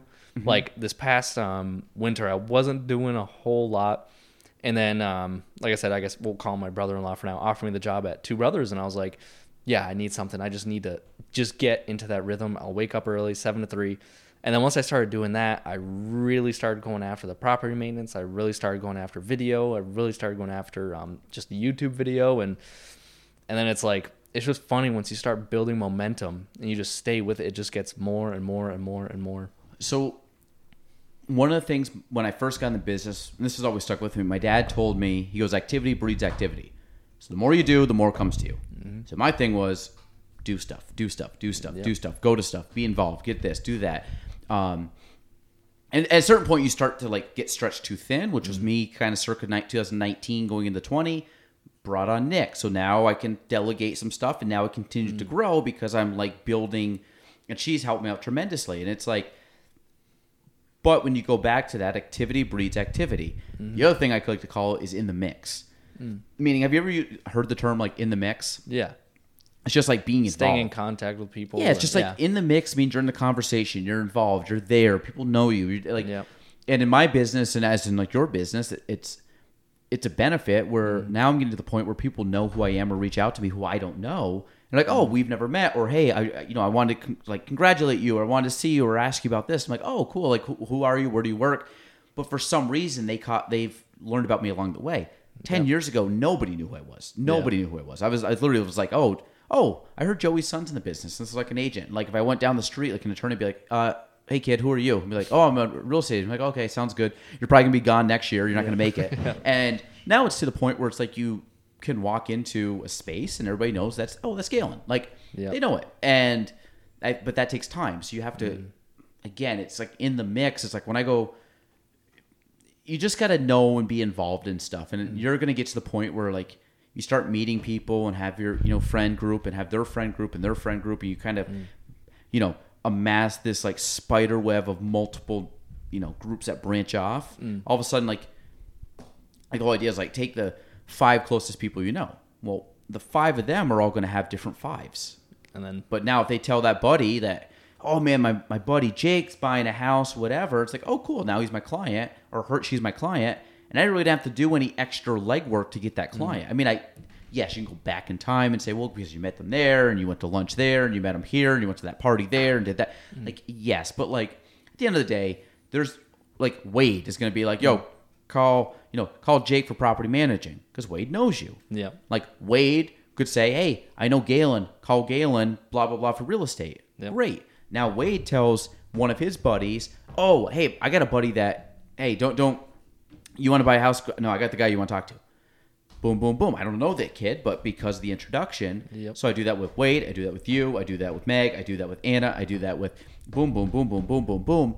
Mm. And I don't have to touch a thousand people. I can be in contact with like a hundred people that I know fairly well Yep. because their their sphere of influence is going to be so big, and that's that's where it, it's just exponential. But like the amount of stuff you're doing right now, just keep doing it. Like it just builds That's- and builds yeah. and builds. And you're 22, remember? So give it like Yeah, I know. Give it give it give it like three years and come back when you're like Yeah. 25 or 26, and you'd be like, oh yeah, dude, actually, Yeah. that made sense. That's what I I will say I do get very like sometimes I get impatient. Like I know it's gonna take a while to like build up this business and stuff, but man, part of me is like, I, I just want it now. Like it's gotta go now. And I, I'm trying I'm like you know, I just bought some um, stickers to put on like doors, and I'm sending out. The other thing too is like I'm trying to invest in real estate, so I'm sending out um, direct mail campaign, and I'm just really trying to do as much as I can right now. But I've noticed from talking to other people and other like small business owners, and when they get started, it seems like there's this weird area when you're starting out.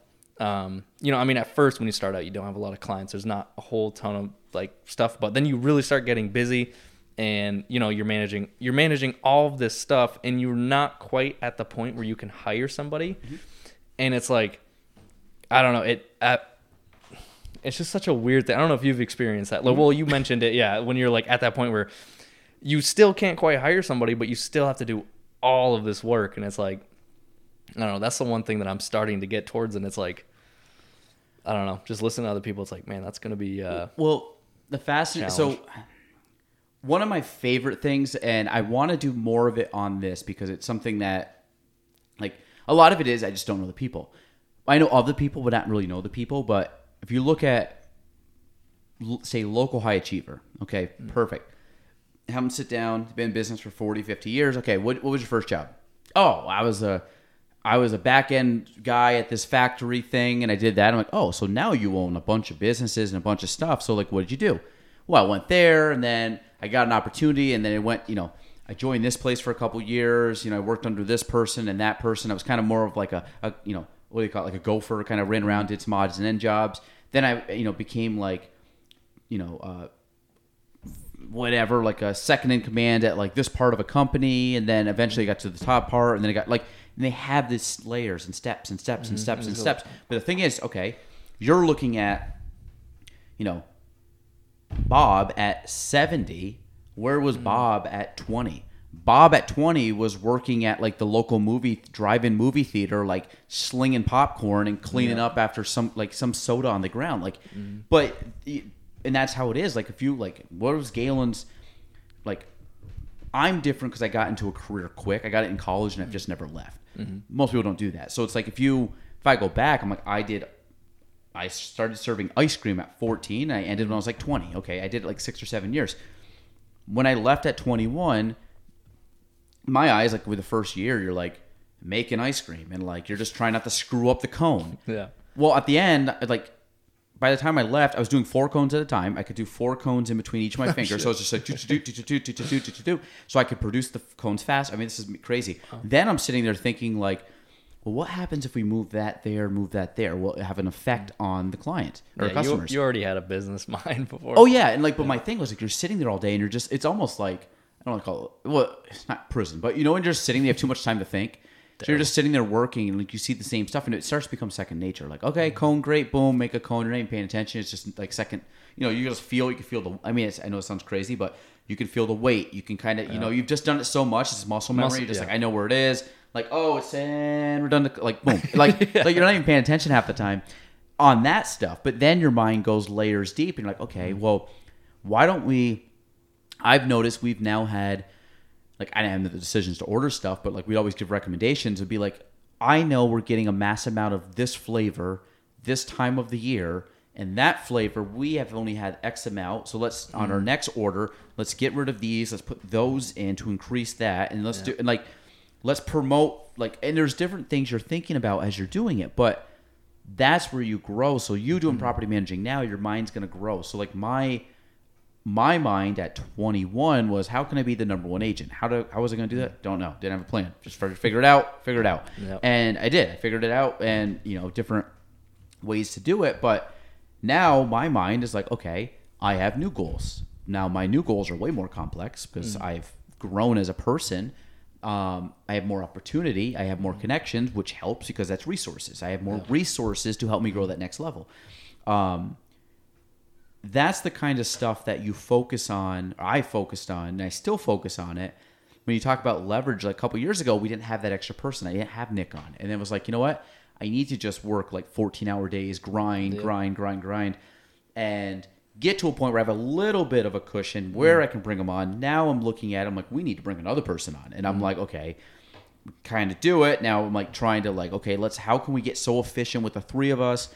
And we kind of get really lean. And is there a way that we can now maybe going in 2022 bring on another person which mm. again now adds that leverage We're now okay what i'm doing all this other crazy stuff or nick or nicole are doing now we can now divide that workload to someone else. They now take on a bunch of work then those other ones now we can double down on stuff or open up opportunities for new projects and mm. that's my head is now that layer layer layer deep which is why the one thing for me why I do want it now, like everybody else, I'm patient in the sense I know it doesn't. It's not going to happen overnight. Yeah. So I'm like, okay, I got a four year plan in my head. I have a four year plan.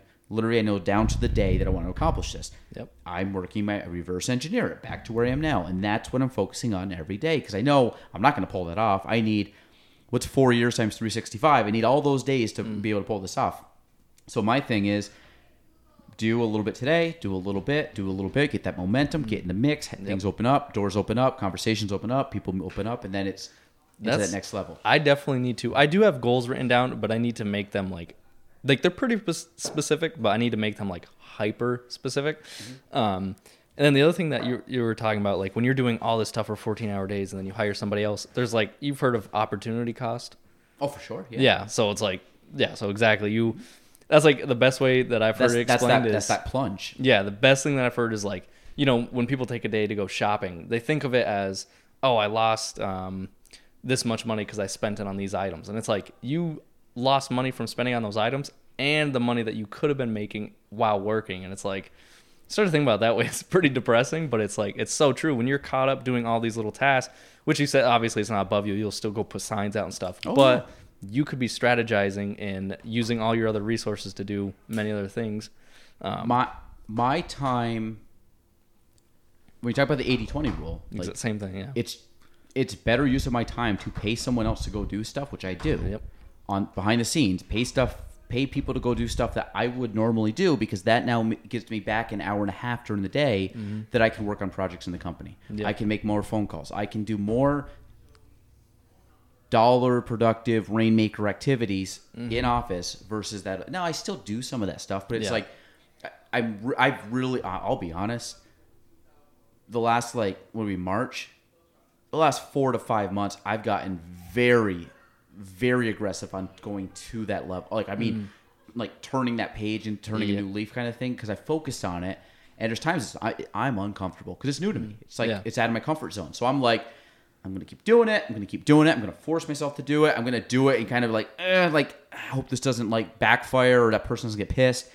Not in a bad way, but oh, I, I want to work with Gaelan. Well, no, you're gonna mm. have you're gonna work with like I need Hannah to go out and show it to you. Like, yeah, call me. I'll help you with offers. I can't I can't spend the time to go drive around and do all that stuff because I have to do other things. But I can do the offers. I can do negotiating. I can do all that stuff that's easy and I'm really good at Yep. sometimes me like going in to a showing eh, well hannah can do it just as well as i can i mean in the sense i mean she's she's capable of doing what i'm capable of doing so if i can just double up and double down on some like stuff that i know is a next level use of my time mm-hmm. And then also be like listen like i'm just freeing this up but let's make an offer boom okay i'm in i'm like back i'm in the game i'm like That's tag what- me in Yep. tag team wrestling like tag me in off the top rope let's like pile drive them. Yeah. For like uh, me right now, like I like I said, I made those sticky notes to start um, putting around town, put on people's houses. I'm like, you know, I could take the time, but it's gonna take a long time to go and stick those on doors. I have I, I bought 600 of them, and I'm like, do I go out there and save the bit a little bit about amount of money that um, it would cost me to pay somebody, or do I focus on my next um, advertising strategy or go actually start doing a job and just pay somebody to do it? And I know obviously I'm not I'm starting out, so I'm at not at the level you are, but even for me, something like that, it still makes sense for me to pay somebody to go and put those stickers out Then You know, okay, so my advice to you on that is you have two options. If you pay someone to go do that, what are you doing with that time? yeah. Now, this is how my mind works. If and this is what I did when I was when I started out. If if you're going to pay that person, it's going to free you up for time. Okay. Yep. What are you using that time for? I'm using it to do more business stuff, whatever. Okay, Yeah. great. Do that that now that other task that you're now doing, Mm. do you have t- other time during the day that you can do that? Yeah. So if you're like, well, I'm freeing up my work day to do this during work day, and then I'm like, okay, so what'd you do at night? Well, I went home, hung out, you know, hung out with my friends. I watched three hours of Netflix, and I did that. so my thing is, okay, I'm gonna do my normal work, and maybe at night I'm gonna go put those out, Yep. or I'm gonna put those out, and then that night I'm gonna sit down from eight, well, pre kids it was earlier than that. Now it's like nine o'clock. They can like if I had to do something it was mm. nine, but like back in the day, eat dinner, whatever, 8, 9, 10, 11, spend three hours at night learning how to do YouTube, learning how to do Facebook, learning how to do Instagram, learning how to run Yeah. ads, learning how like learning how to do different things with real estate, how to negotiate. Like the amount of videos and hours and hours and hours and hours and hours of just content that I had to consume and learn and do and then practice it and get better at it.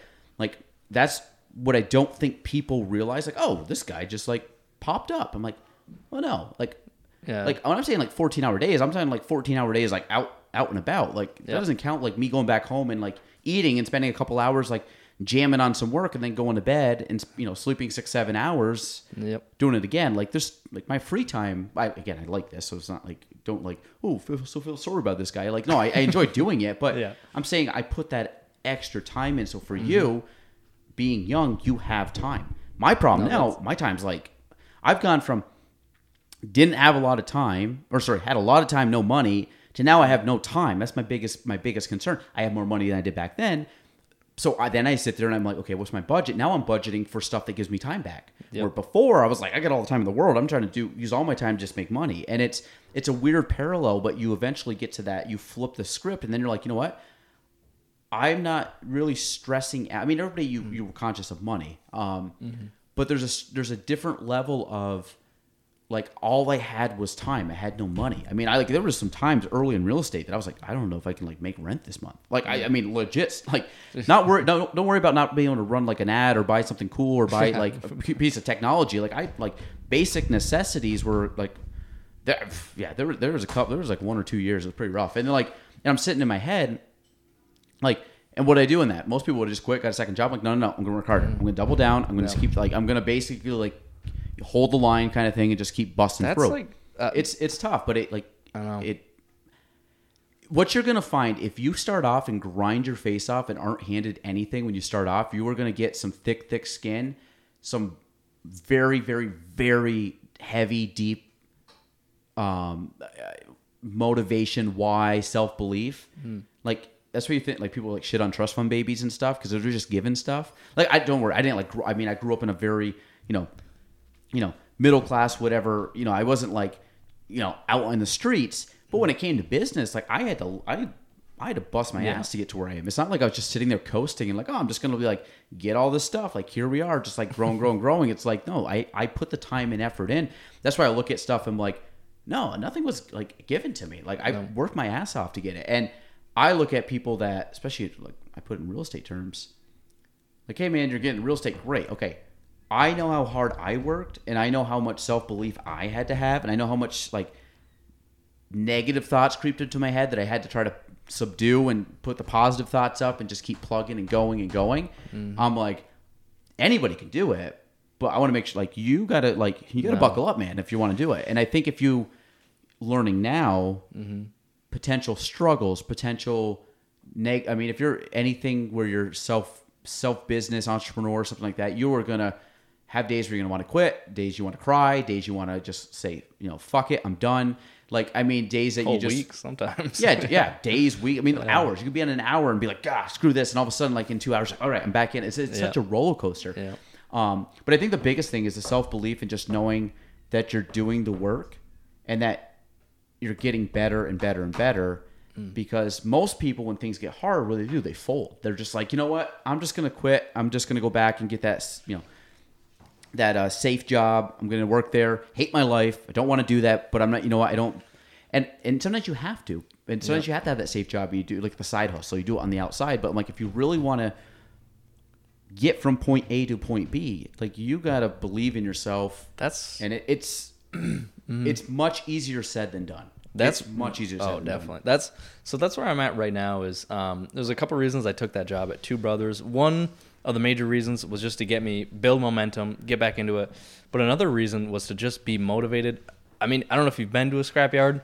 Not the most positive. Uh, I mean, it is fun. You get to operate heavy equipment, but it's definitely a place that I don't want to be at my whole life. Yeah. So, you know, waking up early and going, especially in the cold, there's some days where it's negative 14 and we don't have heat in the garage and it's like, it, it's just not fun. And that's what motivates me to not have to work there. And then I notice some people's mindset who have been working there and I'm talking to them and they're like, man, ah, today sucks. I just want to go home. I want, I'm going to take a nap when I go home. I can't wait. And it's just that instant gratification of going home and escaping their work life. And then for me, what I'm doing is I'll work seven to three. It's seven to twelve now, but for a while it was seven to three, and then I get home and instantly I'm working on advertising, or I have to go to somebody's house to do an estimate, or tom- sometimes multiple people to do estimates, and then I get home, I'm actually finishing up those estimates, or I'm working on videos, and I'll work until, I mean, usually it's like ten o'clock at night. Usually. Usually by nine, my uh, girlfriend gets pretty mad at me because she's like, and that's the other thing too. is Welcome to the like- club. Yeah. yeah, that's the other thing too. Is like, man, I am I am obsessed with it. Like it is when I say at least 80 to 90% of what I talk about on a just day-to-day basis, it is really what it's just what I when I'm driving, I'm thinking about it. When I'm talking to people, it creeps in my head. I hang out with my friends and it's like my girlfriend's telling me she's like, "You know, you might start losing friends pretty soon because like that it's all I talk about." And it's like whatever, like if I like I'll still This is for the video or property managing or both. uh, mostly the property managing Okay. because that's what I'm. So I get like my overall goal, the property maintenance I enjoy doing. It's satisfying, like to see a job well done. But my overall goal is to raise enough capital to be able to invest in real estate. And I know real estate investing is not completely passive, but it's certainly more passive than you know picking up a trimmer and going and doing a lawn. But um, that's so that's my whole goal. And I realize now if I can just hustle now, put in these long hour days, like those people that are trying to go home and they're going to be at that job until they retire. For me, I'm going to hustle for a few years and then I won't ever have to come here again. And it's like, I just want to put in the work now, just work as much as I can, sacrifice, be frugal with my money. Um, and then hopefully, when this business gets up and running and I have a good name and I have steady business coming in, then I can kind of sort of relax. And then I also realize by the time I get there, that's probably going to change because I feel like once you get into that mindset, you just want to keep achieving and stuff. But I, I don't know. The ultimate goal is financial freedom, really. Yeah, and I think well, and I think um, yeah, ba- basically everything you said is is like spot on. So if you talk about um, you know, being obsessive with something, like if you like it, you're obsessive. I'm Mm-hmm. Yeah. totally obsessive with my business, and um, and I don't think you necessarily like lose friends. You might Mm. lose certain friends, but it's not because they dislike you. It's just your interests are different Yeah. my group of friends that I see now in in the last couple years, I'd say were better than what I was like at certain parts of my life. Not that they the people mm-hmm. like trust me, the, the people I grew up with, I still friends with them, but it's like I see certain friends more now just because we're in the space in the headspace. Mm-hmm. But like if I see my buddies from like high school and stuff, like we just pick back up where we were. yeah. You're still you're st- always gonna be friends, mm-hmm. but it- you end up um, you start associating with people that are kind of like in your mindset and in your friend group, and it not to say like they be your friend group now because you have similar, Similar interests. goals and- yeah. yeah. And when you talk about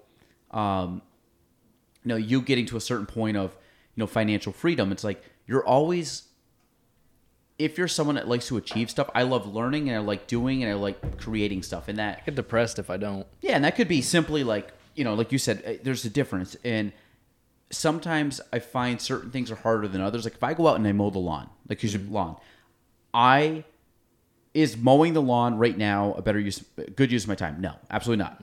But my son likes riding lawnmower with me, so I'm that I'm going to do it. I'm not going to pass it up. You get to hang out.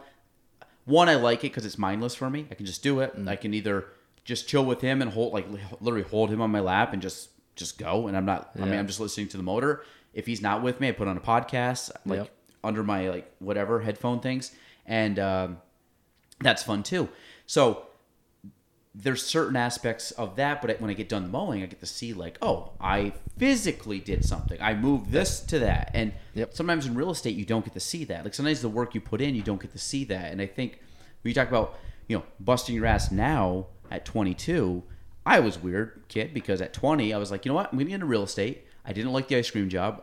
Um, not that the job was hard. You not- almost need those jobs though. They almost motivate you. yeah, and so make you realize what you want. Two things. So the ice cream job that I had was a great job. I sat there, air conditioned. You know, got paid.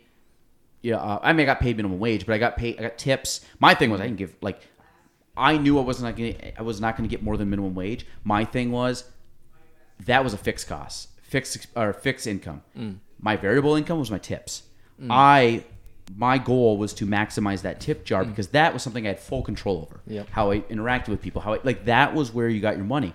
If you ask any waiter, waitress, bartender, they're going to tell you the better ones make more tips. And I guarantee if somebody's like in the business, they don't show up being like, ah, I'm making X per hour. The really good ones go, I know I'm making that, but let's see how much. Let me let me have the game of trying to maximize that tip pool. Yep. And that's those are the high achiever ones that really like you can tell are just a notch above everybody else in, in that industry.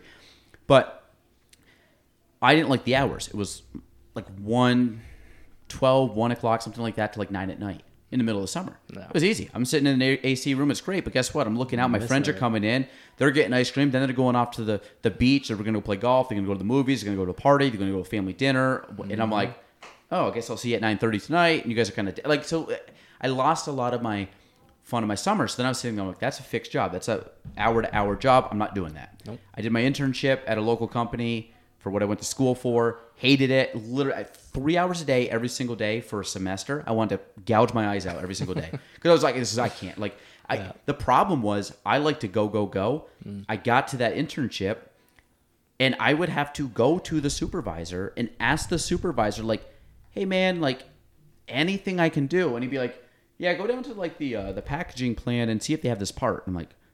Like you really have to go down to the packaging plant and show them this part because guess what? Every time I went down to the packaging plant, I would show the part and be like, I'm like, yeah, so this is uh, and like showing the piece, like, oh, it's just broken. Yeah, okay, we got no like you just got to tell him it was broken. You have to physically show him anything, and it was just his way of like, you know, get out of here. I'm too busy. Mm. So then I was like, okay, well then I'm just gonna go down the warehouse. So then I started talking to the guys down the warehouse because I go, I'm like, I'm not doing anything up there. So I would like learn, like, what do you guys do? What do you do? Talk to like mm. try to understand the system. I- but my thing there too was like I don't want to work in a corporate setting, and I had my real estate license at the time, so I kind of kept doing it, kept doing it. And my thing was, when I'm older, I want to be able to set my own schedule because I want to have kids. And to have kids, I want to go to their games, I want to go to their sporting events, I want to take days off. I don't want to ask anybody on vacation. I don't. If I'm sick, I can stay home and like if I'm, if I'm sick, I'm sick.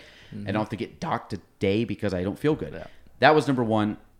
Number two, um, and the other one was I knew I was going to have kids someday, so I knew my time. We talked about having a lot of time when you're young, like Yeah. your time, kids, like whoop. so the whole thing got shrunk. I knew I was going to have kids at some point, so in my head I was like, okay, I'm going to bust my ass, so when I have kids, I can then spend more time with my kids.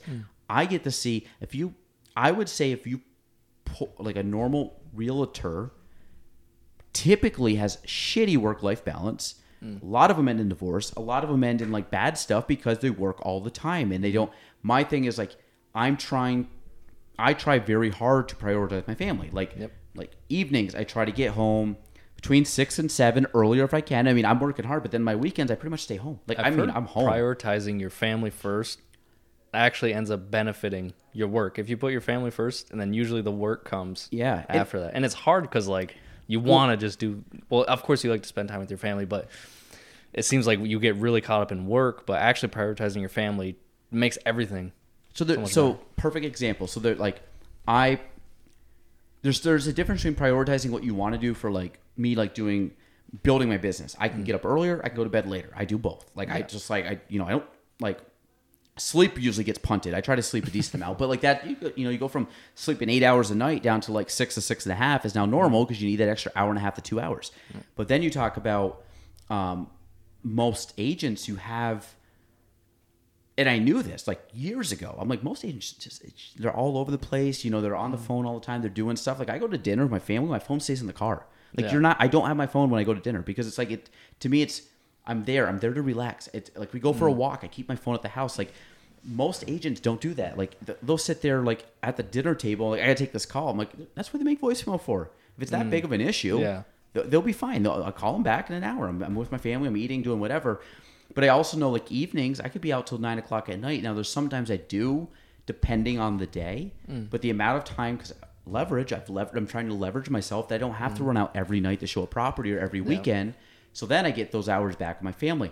I knew me at 22, 23, 24 was not going to do that. So I'm like, I'm going to Yep. bust my ass so that time when I start having kids, I have that luxury. Exactly. And that's where I think, and you get shit on for a while because people are like, oh, why do you work so much? I'm like, I'm telling you why I work so much because I don't care your opinion. I care when I have kids that I get to see my kids and I get to have like Yep. a good, in my eyes, work life balance and freedom to do stuff I want to do mm-hmm. and not feel, you know, not work 70% as hard and, and then do that for 30 years. I'd rather work 110% and do it for five, six, seven years and then have the leverage. Exactly. And- exactly. Yeah, and, it's like I don't.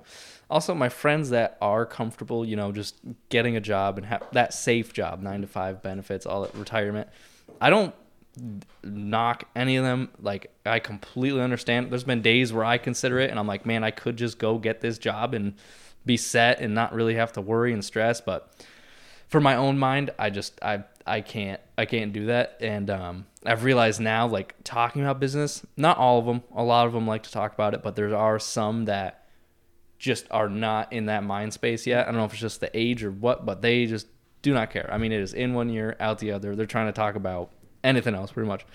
And it's like I'm starting to realize now I can still spend time with them, but I do need to limit it to a certain degree because uh, you heard the phrase like you lay with the dogs, you get the fleas. I'm not saying my friends have fleas, but Well, you- who you you become who you hang around. was it? You're, you become the you, uh, product of your environment or product of like the five closest people you hang out with. Yeah, Like like and it's like yeah, and I'm and I'm trying to still get time with those guys because I like those guys, grew up with them, but I'm really trying to change that sphere of who I'm around. I want it to be um, just people that have similar goals and are successful and I mean, Yeah. I'm like Adam Crosley, Heath, Andre, mm-hmm. Jared Burns, Meg, Yep. Aaron Benner.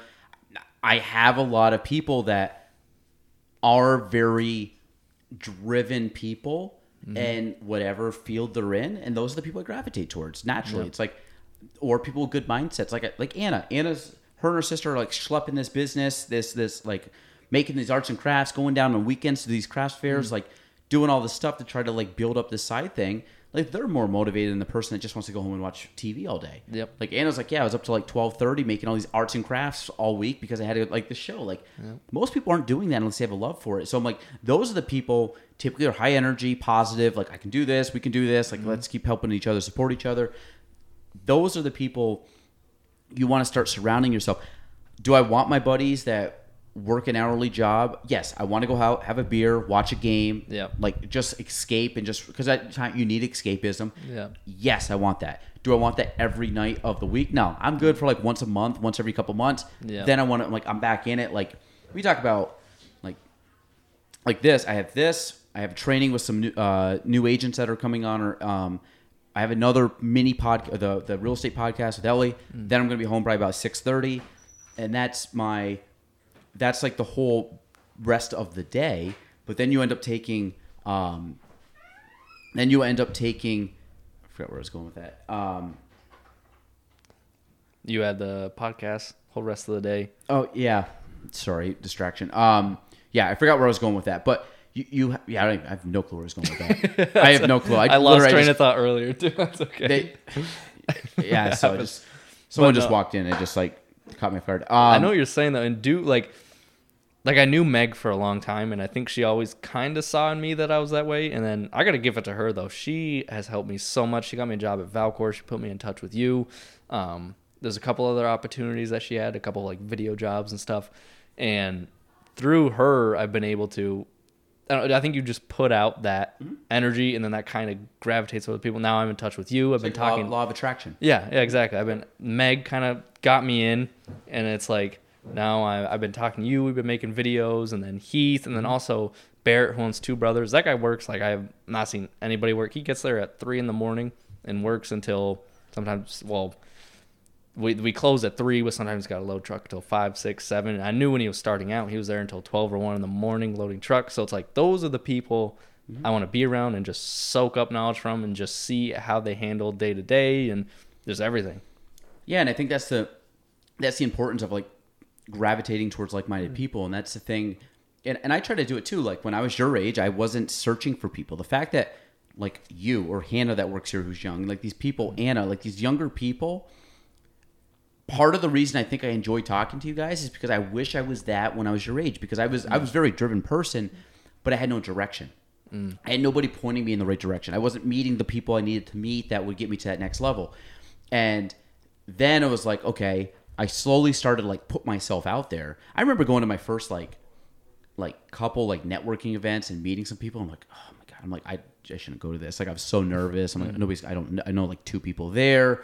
Now I go to these things. I know eighty to ninety percent of the people that are there, and people know mm-hmm. me. Like, hey, what's up? Blah blah blah. Like, but I had to take that. That that was like talking about getting out of your comfort zone. That was so mm. freaking scary. And now, like I said, my comfort zone is different, but it's because of the people I've met has have grown. I don't mind meeting people. It's still nerve wracking meeting people you don't really know. But you get over the fact, and then you kind of go with the confidence level. Like, you know, I know what I'm talking about. If you're asking me something about real estate, I know what I'm talking about. Yeah. If you ask me something about property managing or video production, I can kind of get by. If you ask me something about like science biology, I'm like, I, I, I don't know, man. Like, you know, I mean, something I'm not really good at, I'm just going to stumble. Yeah. Um, and I think, but if you know your confidence, like giving a public speak, speech, Hmm. like Gail, go speak in front of a thousand people about real estate. Done. Go speak in front of ten people about how like how sound is amplified out of something. Like, I, I don't, I don't know. I don't know how to do, like, I don't know what I'm talking about. So, um, but meeting, meeting people's, I, I think is key. That's why my people always ask, oh, well, like, what's the best thing to do for getting in real estate? I'm like, easy, find a mentor. Literally, find someone that's done what you want to do, and I, like I offer this to all the agents that that come here. I'm like, if you want to shadow me, if you want to come to trainings, if you want to pick my brain, you have full access. Go ahead. That goes for a lot of things. Video too. Like honestly, nowadays it seems like with like college degrees are so saturated. And it, I went to um, a convention every year. It was a national convention, and every single time, every one of the panelists said the same thing, and it was that they don't care what college you've came from. All they want to know is who you've worked for and what have you done. Can you show us what you've done? And it's like it actually gave me a lot of anxiety towards my last years in college because I started realizing I didn't need this four years. And I was like, man, I just want to get out there. If I had just shadowed somebody or just watched YouTube or read books, I would have done the same thing.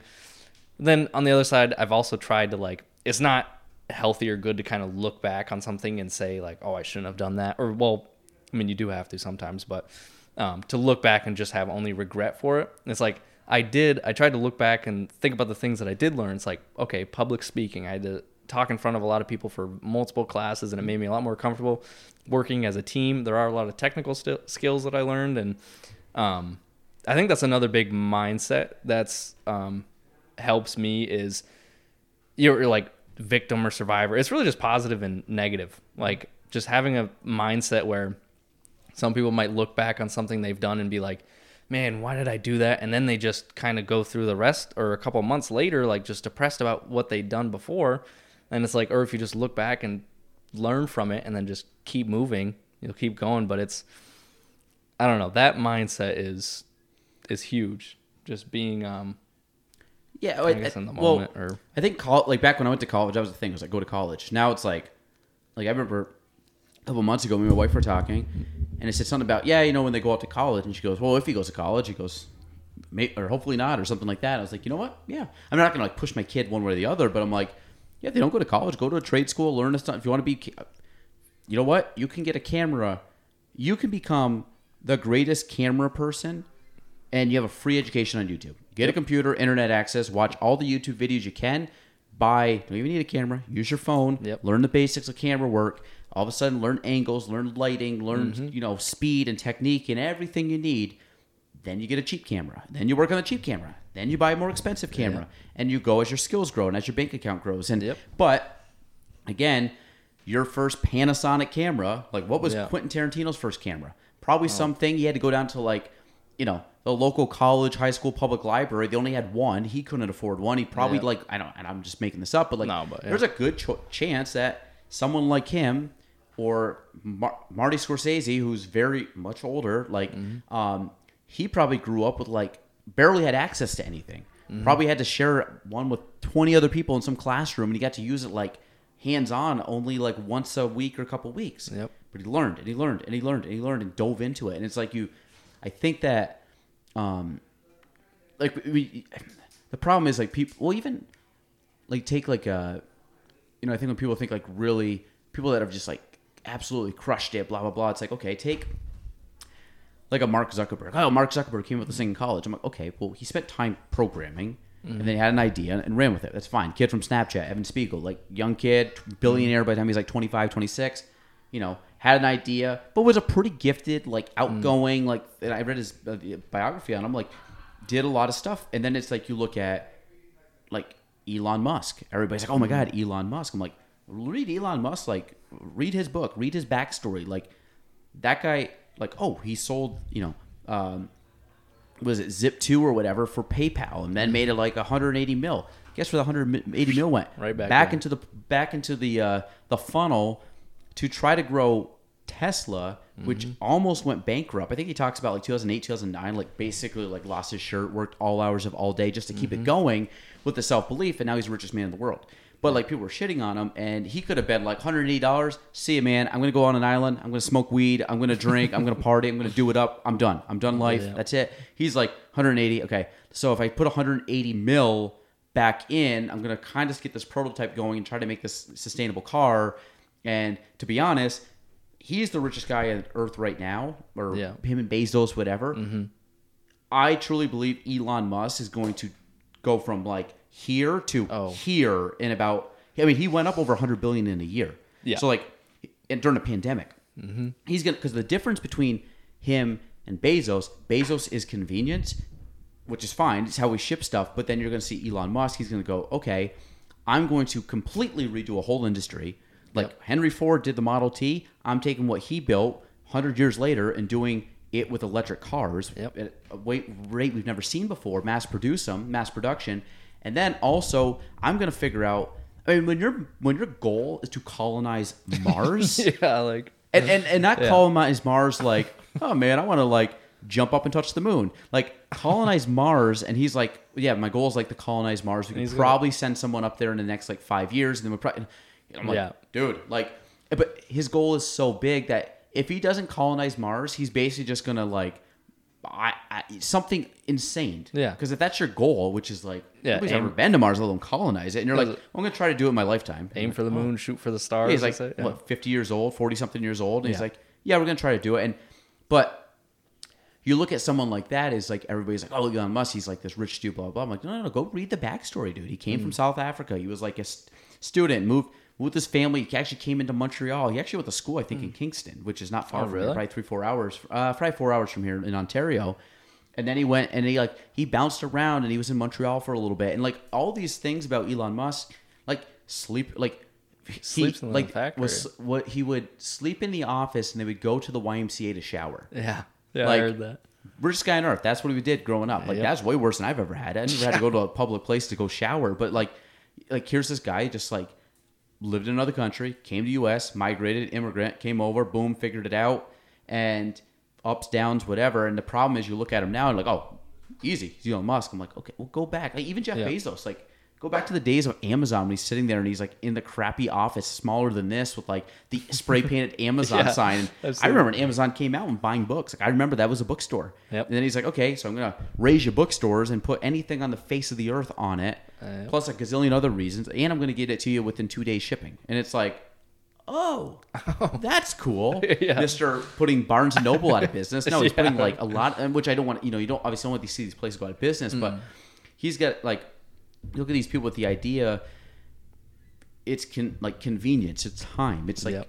Amazon Prime saves me time, and also I mean now generation, it's that like that instant gratification, and you know you try to you try to offset it. You try to like again when you talk about like supporting local, like you try to go out of your way to support the local people. You do, Yep. and um, but everybody's guilty of grabbing stuff off Amazon. Oh yeah, Oh Everybody is. Like- I yeah, I just ordered a. Uh, um, I needed a microphone cover Mm-hmm. for Heath because last time we shot it was like really windy, and I was looking on B and H, which is I, Love there's uh, not B and H is fast shipping yeah, too. Yeah. but they um they're close to like April fifth or tenth or something. Oh, really? Yeah. So I, I know was they like, had a lot in back order. yeah. So I was like, and then there's no camera store. B and H pretty much put everybody out of business. I don't know if you noticed that. There's like no camera store. By the way, B and H is incredible though. oh yeah, they're awesome. Like I mean, because they're out in New York City too. You'll get Yeah. you order it today. It's here. Uh, let's say Yeah. Wednesday. It's here Friday latest. Yep. Wait, And you're not paying extra shipping. It's like literally we'll have it to No, in two days. yeah, they usually have free shipping. Yeah, and um, but yeah, I had to order that off of Amazon, really cheap. It'll be here like today or tomorrow. Well, well, I mean, my, my problem is like today I had to order a computer. I went on the Apple Store and just ordered the computer where I could have went down to Best Buy and, and I don't and again I think it's different because like I don't think Best Buy eh, like the store get I don't I don't know how that all works but it's not like Hmm. that person selling me gets more money I don't think I don't think because I always ask people do you get commission on this like nah we don't we just get paid like Oh. so like but I don't know if it's better but like my thing was I could I did it all in about five minutes where I could have Hmm. went to the store it's from here solid 10 to 15 minutes to drive there do the Yep. stuff do everything I was doing here check out blah blah blah like it would have been an hour and a half trip and I did it in five minutes so to me it's like the time thing is a factor convenient, yeah. um, and I mean, it's just it, you're trying to get stuff back, and like I said, some of it's business, some of it's personal. Like, um, you know, is there sometimes where I'm like middle of the day, I've worked all day, and you know what, I'm gonna go hit some golf balls at the range for 45 minutes, and like for me, it's just a mental break. I go out. It's like people go for walks, people go to lunch or something. I'm like, no, I'm just gonna, and I'm like part of me is like between shots, I'm texting and doing some stuff Yeah. here and there, but it's like, you know, it's still the idea that like, oh, I, I can open myself up to family time, still like Yep. some recreation time because you need that. I don't think you'd be a robot. Yeah. Um, I mean, some people can if you were like. I just want. I'm like, I don't want it. I don't want it like Gary Vaynerchuk or Elon Musk style, where all you do is do work. Like, Yeah. I like work, but I also like, you know, No, I like to go skiing and I like to golf and I like to have that outlet because I like being outside. At the and end like, of the day, what, that's what life is about. You know, that's the reason you work so hard is so you can Well, do those things. yeah, and I don't. I don't plan on colonizing Mars. So like my thing is like, I just like I'm trying to build a sustainable local business, and then still have fun doing it. You know, and Yeah. that's like I said, it's it's uh it's fun though because you have goals. Like when Yeah. talk about like like goals, goals. Like I have when I'm 30. Yeah, I mean I basically have like 50 year goals when I'm 80, Mm. Which is crazy when you think about 80 year goals. Like I have I've I've consciously thought of my 50 year goals, which most people are like, I got a three year goal. I'm like, oh, that's, great. Like, yeah. and it's not bad. I mean, I have three year goals too. I have one year goals. I have one thing. I have weekday goals. You know, um, yeah, I think my longest one's like 15 years. I want to say is my longest yeah, one. and that's fine. I mean, I had a 10 year goal that, uh, it 10 years was uh, December 31st of this past year. That was when I wanted to accomplish it. and I did. Like Yep. that was my Oh, nice. It was 10, but it was 10 years, and that was my. That must have been a good feeling. Uh, you know, what's funny? Yes, no, it was. It was There's probably a lot of time though where you were getting close, and did you know like you were gonna achieve this? I feel like that might take away. Um, it wasn't like a. It wasn't anything that was a guarantee. Like I had to work hard. I wasn't like I trust. me, I was not handed, like No, but like I want to like I want to be number one agent. Nobody handed that because there's some good agents. There's Oh, some people God. that were you know do a lot of numbers, and uh, you know, and some of them get pushed. You, know, you get Mm. you push them by. You know they're there, and uh, you know, and that's that's motivating. Oddly enough, my goal probably two years ago shifted from that to bigger goals. Mm. So even though I hadn't accomplished that goal, I was at peace knowing that even if I never accomplished that goal, I was already working on something better. true. Like, and also, I feel like with a 10 year goal, I don't know. At first, when you said that, I was thinking, it's like, man, once you reach that 10 year goal, it's like, boom. Like, it must feel so good. Then I was thinking, like, you know, a couple years leading up, if you're on track, like, I feel like every day your mind's kind of getting ready to achieve that goal. And then once you get there, if you truly believed it, it's like, yeah, I knew I was going to do this and I did it. And I, and I and I oddly knew I would do it subconsciously. I knew I would do it. And that might sound cocky or whatever, but I just You I have just, to. But I, I just had a self belief that I was going to. you have it. to have that. Yeah. Yeah. and I was like, I just if you would have asked me ten years ago when I was selling three homes a year and I said I would be the number one agent, and I had no clue how to do it, I'd be like, no, I will in ten years. I will be number one. I just got to figure out how to do it. And that was my thing. And now my goal, um, when I came up with it, was a seven year goal. Now it's a four year goal because three years have gone by. Mm-hmm. But when I set that goal back then, I was the number one agent. I was probably like number eight, seven, mm-hmm. eight, six, seven, eight, something like that. And I was like, okay. Uh, and, and again, when you get up to that top level, it's not like mm-hmm. two more sales is gonna like catapult you. You need to do like fifteen more sales, like because um, you know what I mean. Because you're when you start getting to the extremes on both ends, like especially when you get to the top, there's always someone that Oh. it goes like close, close, close, then it starts pulling away at the last few people, and there's usually like one or two that really separate. Okay, yeah. So when I say it was like six or seven, the work I had to go from like seven was like a good amount. Where like prior year I could have jumped twenty spots because I sold ten more homes. you know that yeah. wasn't happening. I sold ten more homes. I might move up a spot. So it was. uh But I was fine with it, and it was like, and when I accomplished it, I never. I mean, I, I probably should have. It probably would have been good. I never posted on social media. I never posted it on. Um, I never broadcasted it publicly. I mean, I've said it in places to people. I've say it, you know, if it comes up or if I have a client or a client, if I have a agent coming on, you know, I kind of put it in context because it's more of like you can do this. Is what I did. This is what you can do, um, and I use it more of like as a you know, to kind of set the expectation of like what could happen or not, and like you're not, it's not going to happen. You got to bust your ass, but you could make it happen. But realistically, it's a lot of work mm-hmm. because just you know to mentally really prepare them for what they actually will face, and then, mm-hmm. um, but at the time, again, I was already thinking something different. So like my thing had last year, I I got number two again. 'cause I think the year before was number two. If I would have got number two mm-hmm. again, I've been like, whatever, not a big. I did did great, sold more than the year before. I never try to like. I always try to get better at myself, better every year. And if it ends up being number one, so my goal was to be better than it was the year before. My goal was if that if I did that, I thought that would give me the number one spot, and it, it did. But um, it was one that if I focused on the sec the other person and just try to one up them, I never would have done it. So I always had to Yeah. get better. in my like I'm always competition with myself because I can't control that person. And that was my mindset of like if that person all of a sudden just rattles off a bunch, they'll they'll beat me this year. The person that was number two will pass me this year for sure. Oh, I think so? And oh, without a doubt. And not. I think she's going to do similar to what she's doing or more. I'm shifting. I'm shifting focus away from that, so I'm not even trying to do that. Like I could be number five this year, be fine with it. Because like I, I'm not shift. I'm not at the level where I want. I mean, yeah, it'd be cool to say you did it again, mm-hmm. but it's not like a goal of mine.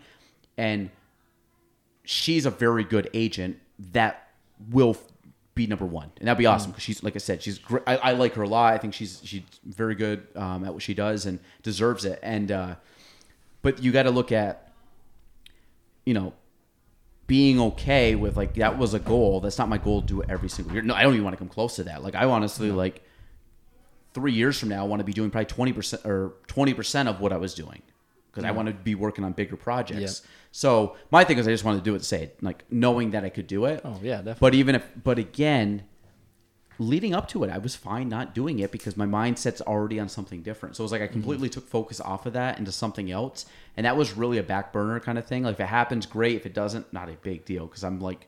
I've that didn't that. consume me at all. It was always the next project I wanted to work on. I've heard that a lot. Is your goals will change and shape They over evolve. time. Yeah, yeah, exactly.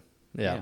It's and I mean it, it's uh you'll be the same. So when you're saying stuff right now, your 15 year goal will probably be 15 years, and it could be pr- like very like specific. Like I got a number, I got a date, I got a time. This is like that visualization. Like I can see it.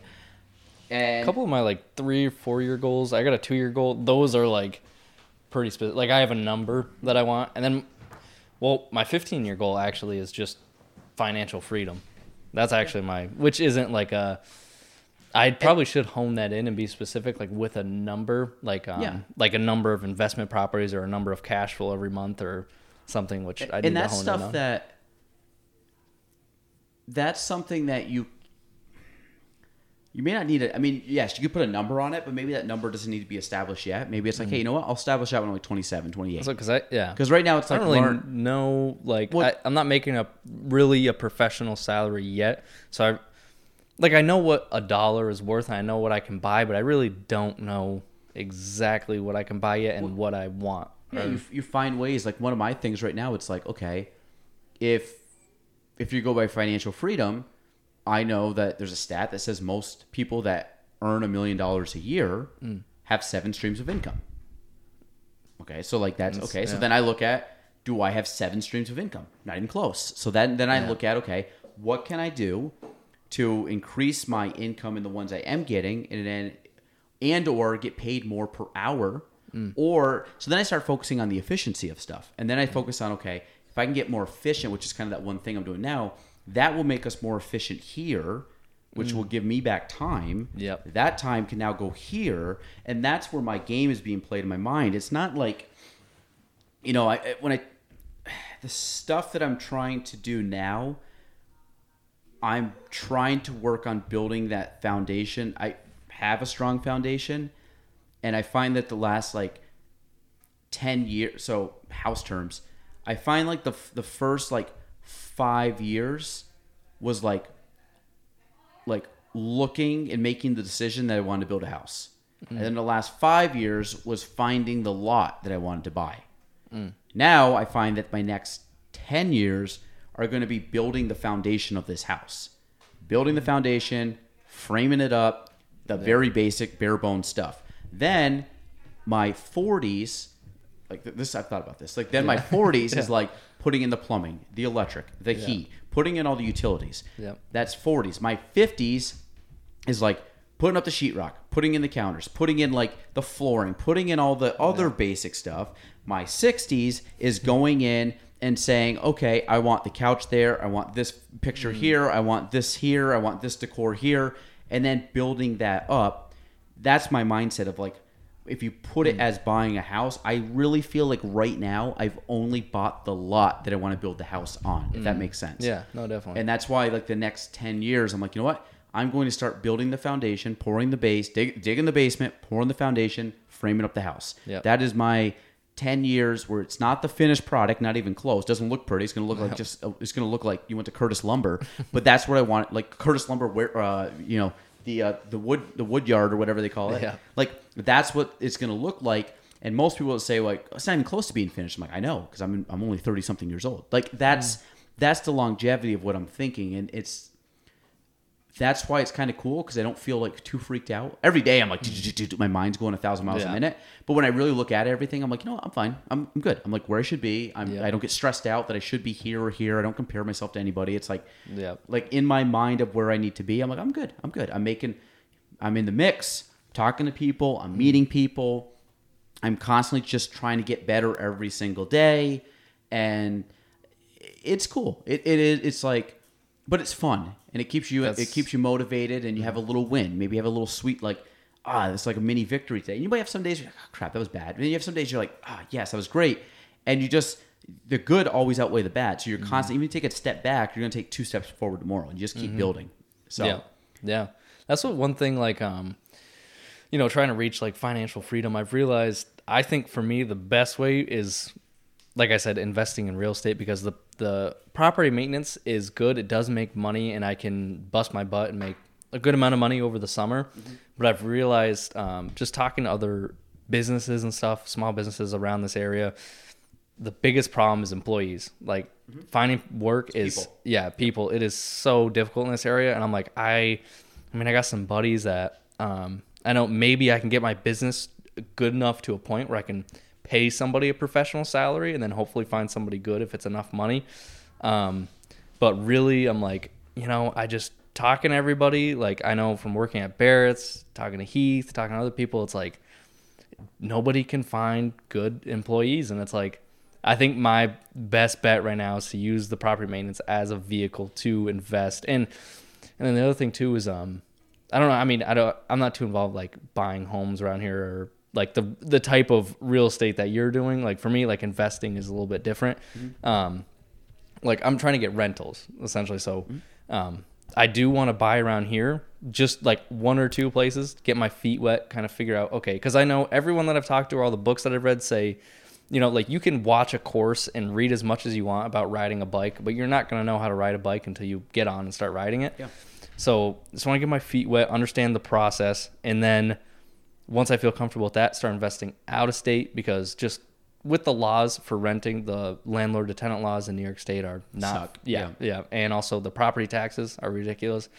So I think if I can use these skills and then invest out of state, which really now, a lot of people like talk down on investing out of state, is saying it's too risky.